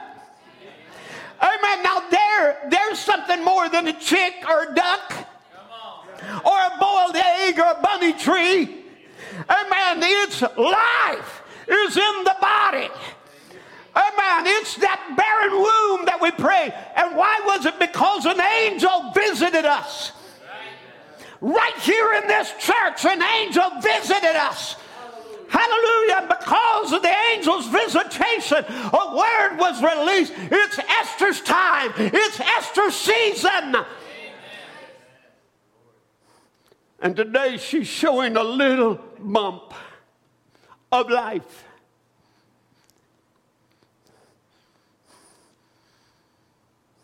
That's never been seen in her before.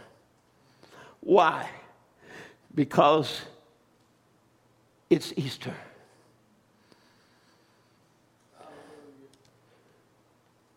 We watched Sister Jessica Martin come through and I was a part of that vision. She come through the prayer line. Brother Ron had waited until she got there. She would be about the last one he prays for that day in that prayer line. And he stops her and says, I have a word of the Lord for you. Your son's coming home. Brother Timothy and I would go to a meeting a little later in time. I'm not sure exactly when, but he feels the boy gives a testimony. Actually, his wife gives a testimony.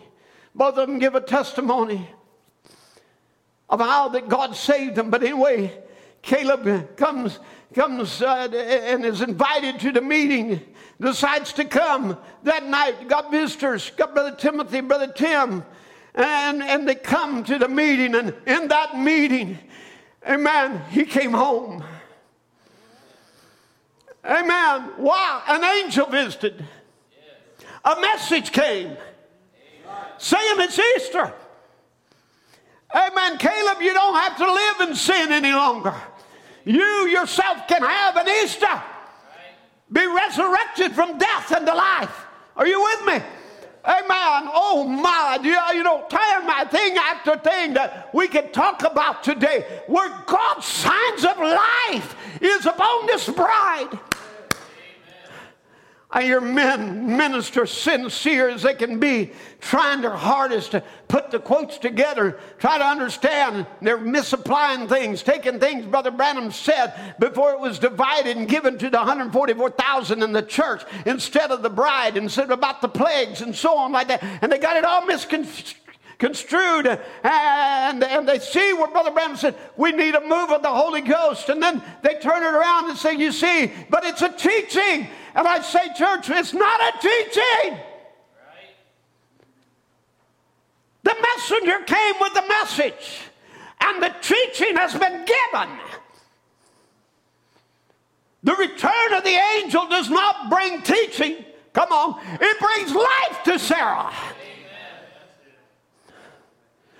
amen. It causes her a culmination of events that causes her to judge him faithful who had promised. And I want you, while you're sitting there quarantined in your own home, think about these things right now. Amen. That an angel has visited our generation to initiate the coming of the Lord, and that angel has not lost interest. The angel is present. Amen. Hallelujah. And I want to just say, as we saw in our opening scripture, the angel still sits on the stone. Did you notice? He rolled away the stone and he sat on the stone. That's it. Amen. What does that signify? Nobody will ever take this stone and close up the tomb again, sealing Christ away. And I want you to know once this message has been released, it cannot ever go back. It can only go into fulfillment. Amen. Hell did his best to hold Jesus in the tomb. The grave did his best to corrupt him, but it's Easter. Amen. Easter proved he was not only the Word, but he was God himself, the dynamics in the Word. God is still God. As I'm trying to bring this down to close today, I want to say God is still God. The sign of the Son of Man showed us the Word was here in power again. That it was not just dead theology, but it was something that lived. Right.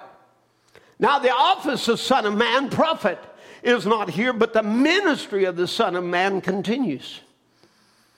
Notice the angel said, I will come again. I will visit again. I will come to you. Brother Branham says, I challenge you to believe that Jesus Christ is revealed in the form of Son of Man in human flesh through the, bo- through the bride's body. Look where he's revealing himself now. Through the bride's body. Now, why, why, why now the bride's body?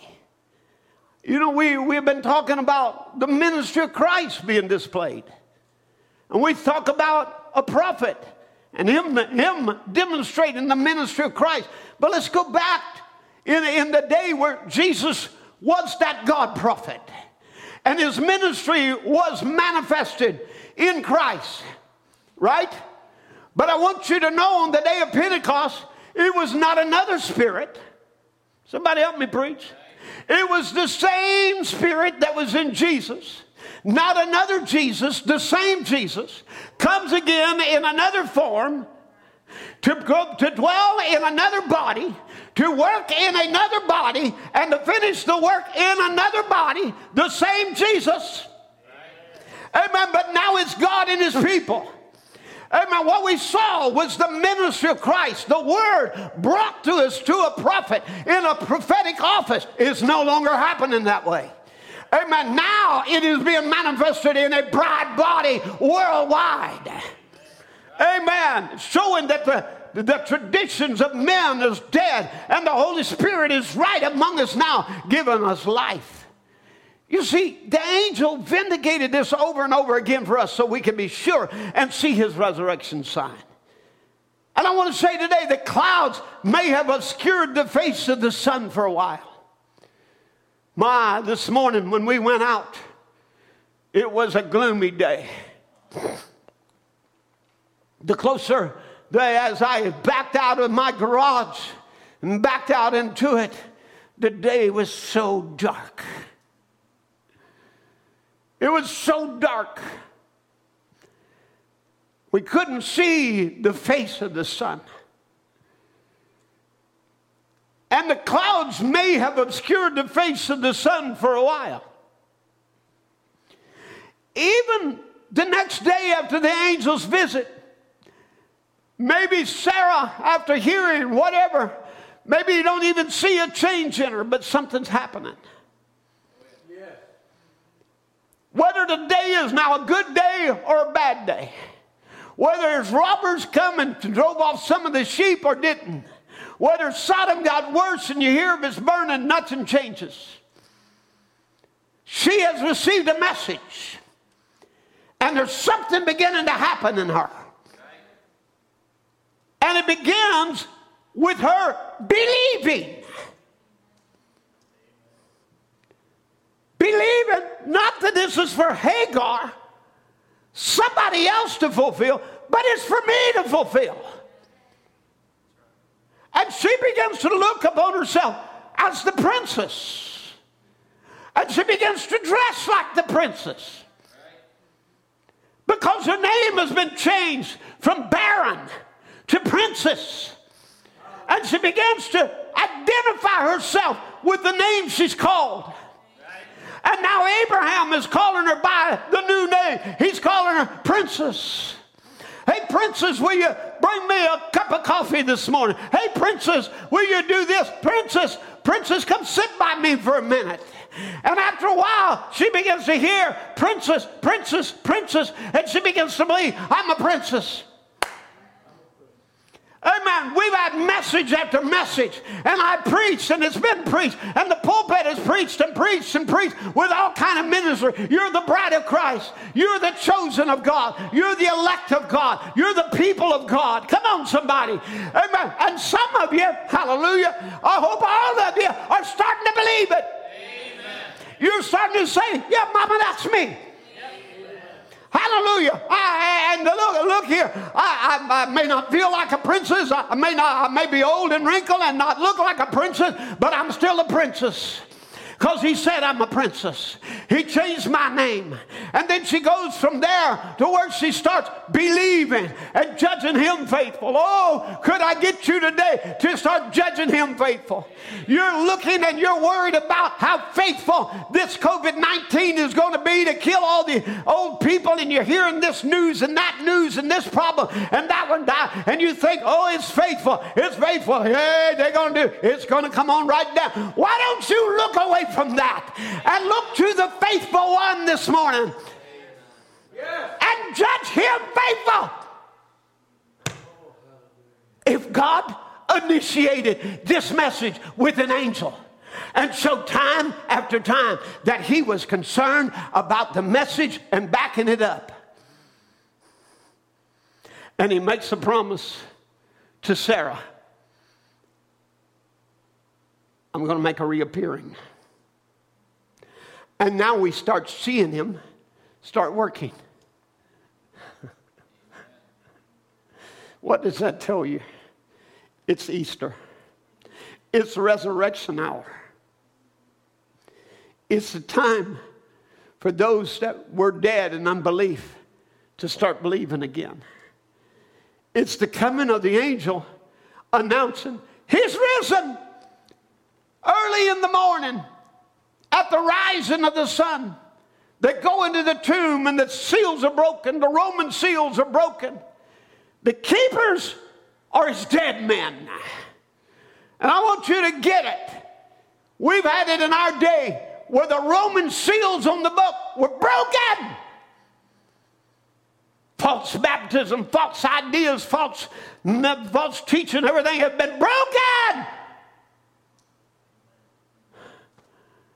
and the keepers, they're dead.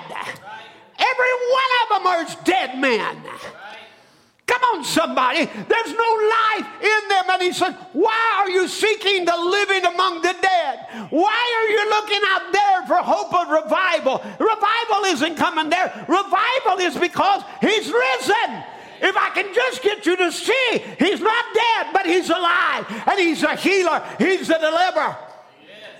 Oh, his countenance like lightning, his raiment white as snow, rose back the stone from the door and sat upon it. A young man, long clothed in a long white garment, said, Don't be frightened. You seek Jesus of Nazareth, which was crucified. Yeah, they hung him on a Roman tree back then. Down through the ages, they hung him onto a Roman Catholic tree but he's risen. He's not there. The angel's message is don't be afraid. You seek Jesus who was crucified, but he's risen. He's not here. You no longer have to expect a dead Apostles' Creed. Come on. You no longer have to, to, uh, to look for a form or ritual. He's risen. Amen. Why seek ye the living among the dead? He's not here, but he's risen. The angels sat upon the stone. No one going to steal Christ again. And I tell you, you're not going to find him in dead forms where days of miracles are past. This is the Easter message. The Roman seals are broken, and Jesus ate in dead forms. Religious system, and you won't find the living among the dead. He's not there, he's risen. Now, let me bring it down to close. And I'm already, what, two hours into this? Yeah, right up two hours. Let me bring it down to a close. I want to bring you back to one of my devotions this week, since this has been going on. And as I was preparing my sermon this morning, I was reminded of the time, the only time that Easter was written in the Bible. Did you know Easter is only in there one time? It was translated thus because by the time King James translated the Bible into English language, Easter, which was actually the name of a moon god and the celebration of her birthday. But by the time King James translated the Bible into English, the word Easter had become synonymous or interchangeable with the Passover. And if you look at the Greek word there, it doesn't say Easter, it says Passover. And this was written in the book of Acts, chapter 12. And the devil decided to persecute the church and killed James and had arrested Peter, intending to bring him out for execution after Easter. How many remembers that? Now look at our thing. We have been going through Daniel 12. Michael stands up. We've been over in Revelation, in Revelation 12, where Michael fights the dragon. Now then, we're over here in Acts chapter 12, and in Acts chapter 12, it's Easter. And the devil has his plans. Amen. Now, what starts out with big plans for the devil ends pretty dismal. Amen. Oh, yeah, he starts with big plans. He kills James. He arrests Peter. He's going to kill him. And, you know, he's going to stop the church. And, he, you know, all of these plans that he has. And it ends up with Herod dead, eaten with worms. And the word of God is multiplied. Amen. I want you to look. That chapter begins bad but it ends good. It ends, it starts with Satan's got a scheme against the church, but God's got another plan that you don't even see when Satan's plan's moving around. Now, so it's Easter. And Herod had arrested Peter and going to bring him out for execution after Easter. Demons are gloating. Ah, this was a great victory. Hell has delighted in James's death. Now, hell has moved to plan the death of Peter. Peter hold, has held the keys to the church, which he delivers to the church on the day of Pentecost. So it's really too late because the keys to open it has been given. But he has plans for Peter. But God has other plans. Want you understand the devil may have plans for your life. He may have you there and you're under a, a, a threat of death. You're going to be executed. But God's got other plans. Hallelujah. Now, in the middle of this, there's the church. The church hears of Peter's arrest. You know, they're like Peter's like those that are in the ward with COVID 19. You know, you can't get to them. I read of people who dropped their husband, their son, their loved one off at the hospital for them to be taken into isolation, never to be seen again, put on a machine, and dead, body taken to a morgue. crying. I couldn't get to him. I couldn't say my last goodbye. I'll give him the last hug. Say the last word. Peter was in, in, in isolation, quarantined. But there's a part that the church has got to play. And what this happens is this causes the church to start praying. Now, if you just stop and remember, you're not here to learn how to use your cell phone better. You're not even here for a new Zoom program where you can just kind of cue in on everybody, what everybody's doing, and, and have a better platform for social media. You're not here for fun and games. You're here, you're here at a time, and you've been called to a time of prayer, time of consecration, a time set aside.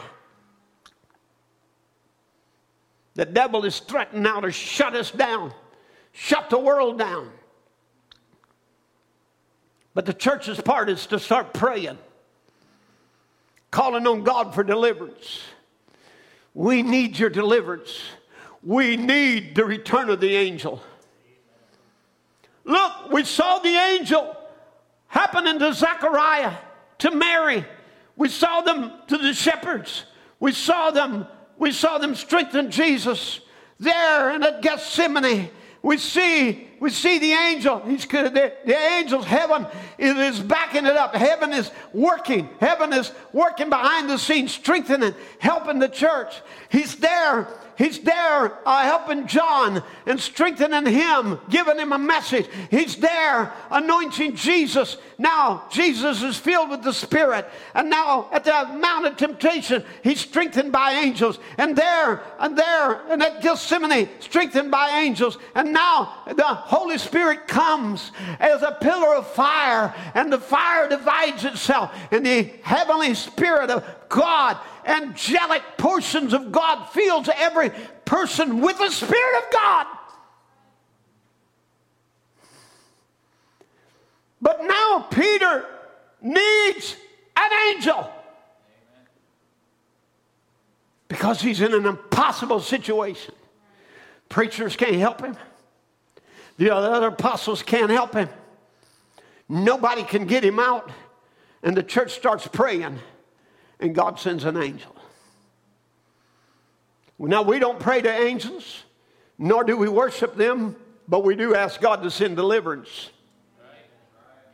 And the Bible said, and the angel of his presence saved them. At times, situations can look so bleak, circumstances of life made to look so impossible that the devil has an upper hand. But the power of prayer changes the situation. Amen. From something bad to something good. Look where it starts. Bad ends good. He's in prison. No one can help him. He's beyond the help of his friends. They can't reach him physically. He's under, kept under constant watch. Not only is he in prison behind iron bars, but he's in the inner prison behind now. There will have to be several gates to go through. He is not only there in that, but there are is a quadrant of soldiers that are watching him. There are two that are watching. There are two that he's chained to. And there with uh, there there is four quarter quarter nuns where that are commissioned to guard him all night and they will change out during the shifts of the night so that every few hours he gets a fresh demonic visitation trying to hold him in prison. Maybe you're that way this morning. Seems like it never gets up. It comes in a wave after wave after wave. The news of James is death. Satan will take that and whisper in his ears all night long of what's going to happen in the morning. You know, there's, there seems to be no court of appeal. There's nothing but certain death. Because Herod is only thinking of his own popularity that he's found with the Jews by killing James. Every devil, every demon is gleefully rubbing their hands together and waiting for the moment that, that this preacher would be dead. Just wait until after Easter. After Easter, we got plans for him. Just wait till after Easter. Suddenly, in the darkness of the night, there comes a whipping, whirling fire as a light descending from the invisible realm of heaven's dimension and coming into the visible realm of the room. And out of the light steps an angel. Sound familiar? The angel commands for Peter to rise quickly. He smites him on the side. Amen. Oh my. We can just stop for a moment. Oh, may it be this morning to come to smite you on the side of every bright moment. Remember, amen, and you have that awakening moment that the angel has returned, that the angel is present. We see him here. He's done this, he's done that, he's done this, he's done that. Don't forget, in that service last night, as it began out, I told about the visit to Brother Ron's room where he was dying in the hospital. I've told you of the supernatural visitation where God raised him up from a dead state. Amen. He had an Easter. Are you with me? Amen. Well, then he walked little Drew across the platform in that very service that I told about Drew and, and my wife and that healing, and walked little Drew as a proof, amen, that we were having an Easter. Hallelujah. There was Drew in his bright little spring type pajamas of red and bright flower walking across that platform, amen, proving that our God isn't dead, but He's a living God. And this is what happens when an angel sweeps through the room and a little 18 month old boy gets off the middle of the floor by himself without pulling up on the bed and gets up and runs through the house. Because it's been seen in a vision, and the Word of God can never be changed all of a sudden, from the angel's touch, the chains fall off. Peter dresses quickly, puts on his sandals, follows the angel out of the gates of the prison. Amen. The revolving doors, like that of a, of a great, a great supermarket or Walmart or something, just comes right open. And there is uh, big iron gates swing open as it's pushed by invisible hands.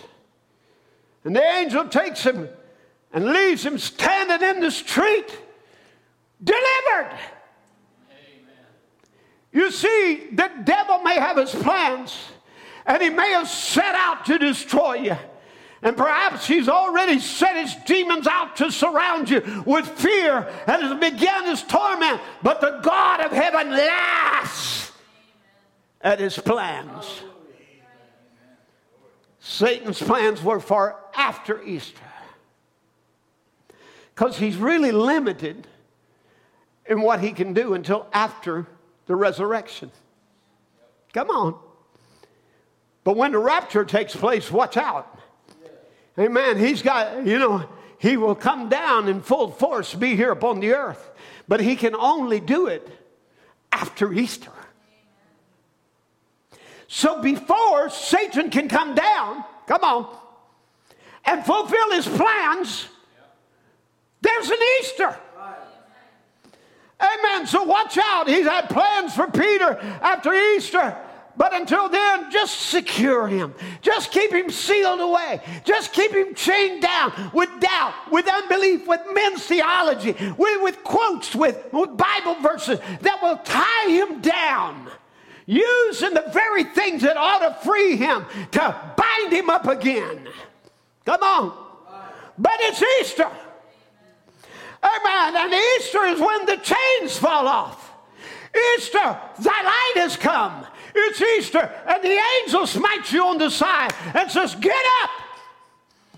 Hallelujah. And the angels has returned, and the scenes is repeated in the bride coming. Understand, friends, before he comes as a groom, the resurrection has to take place in the bride. And she has to, she has to receive her change. Notice, it is the rising of the sun. He said, For the bride age, there is a resurrection out of dark denominationalism, will be a message. Here's our message that the maturity of the word has turned back in its full power and being waved over the people by the same signs and wonders that he did back there. He said, Because I live, you shall live also. Speaking to his wife, Because I live, you shall live also. What a resurrection that was, and what a resurrection this is. To be quickened from the dead, to be made alive in Christ Jesus by God's quickening power. Hallelujah. Let me read this quote and we're closed. Let the musicians come. Notice, Brother Branham said the theology of Christian churches are dying. It's failed. God is taking you. Listen, God is taking you to now to reveal himself again through his church, the resurrected body of the Lord Jesus Christ. Resurrected out of churchanity, resurrected out of old cold formal churches resurrected out of fanaticism. God is bringing forth a bunch of bones and putting skin on it in the power of the Holy Ghost that'll bring the gospel in this last day with signs and wonders to the world. They'll teach the Bible, they'll stand by it, they'll live by it, they'll not compromise right or left. Right? They'll stand right on the word and move on, and God will be with them daily, confirming the word with signs and wonders following. Hallelujah. All you morning stars, rise and shine. Won't you stand together with me right now? Amen. Get up. The angel's smiting you on the side. Get up. Get out of your doldrums. Awake, thou that sleepeth, and arise from the dead. Christ shall give you light. Amen. Oh, the sun is shining. The Son of Righteousness has risen with healing in his wings. It's restoration hour. It's Easter. Turn around, speak to somebody near you. Amen. Say it to each one of you around the platform, up in the audio booth, and here in the congregation. Say to one another, It's Easter. It's Easter. Amen. It's Easter. That ought to be our, our, our slogan today. That ought to be our cry. It's Easter. The sun is risen. Spring is here. And nothing an old cold spell can ever do to put it back to being winter again. Amen. No, sir. Spring is on its way. And I don't care. Maybe you might feel like you're having an old cold spell right now. Don't you worry. And it may seem dark and dreary where you're at. Don't you worry. May seem like cancer or sickness has got you down. Don't you worry. It's Easter. It's Easter. The fig tree is blooming. Oh, daughters of Zion. Oh, Abraham's sons. Hear the word of your fathers. Hear his promise of love. God will make you a nation. The fig tree is blooming. Israel is awakening. And the bride tree is in full bloom. Trees that were dead are alive. It's Easter. People that were dead are now alive. It's Easter. Religion that was dead is now alive. It's Easter. Words like seed that lay dormant through the cold winter are coming to life. Amen. The Song of Solomon says, My beloved spake. Song of Solomon 2.10. My beloved spake and said unto me, Rise up, my love. You hear the word again. Rise up. Michael shall stand out. Amen. Can't you hear these words? Peter, stand up. Revelation 5, the mighty angel stands up. Revelation 10. Amen. In the taking the boat, we stand up. Rise up, my love, my fair one. Come away. Song of Solomon 2 11. For lo, the winter is past, the dark ages are over. Amen. The rain is over and gone. The flowers appear on the earth. The time of singing of the birds has come. And the voice of the turtle dove is heard in our land. The fig tree putteth forth her green figs, and the vines with their tender grape give a good smell. Arise, my love, my fair one, come away. Hear your prophet say, Now it's Easter time. I like that. There's too much on Easter today about bunny rabbits, ducks, and pink chickens, and pretty hats and new dresses. And that's not Easter. And I say there's too much about new doctrines, all dressed up with man's theology. That's not Easter. Amen. Another a new teaching, uh, a, a kingdom. That's not Easter. Easter is a resurrection, restoring to bring life. It's restoration time. You look over the earth, it's restoring. Nature is restoring. The flowers, the leaves, the fruits. God is restoring. Easter. It's Easter. It means to bring back. Amen. The sun is shining. Oh, the sun of righteousness is arising with healing in his wings, blowing away the spooks, bringing life into the body. Why don't you worship the Lord with me? Let's sing this together. The tomb now is empty, the stone is rolled away and Christ is alive in my heart. What about death? And death, oh, it is conquered in me, hath no part. For Christ is alive in my heart. The seals now are open. The seals now are open. The mysteries are revealed.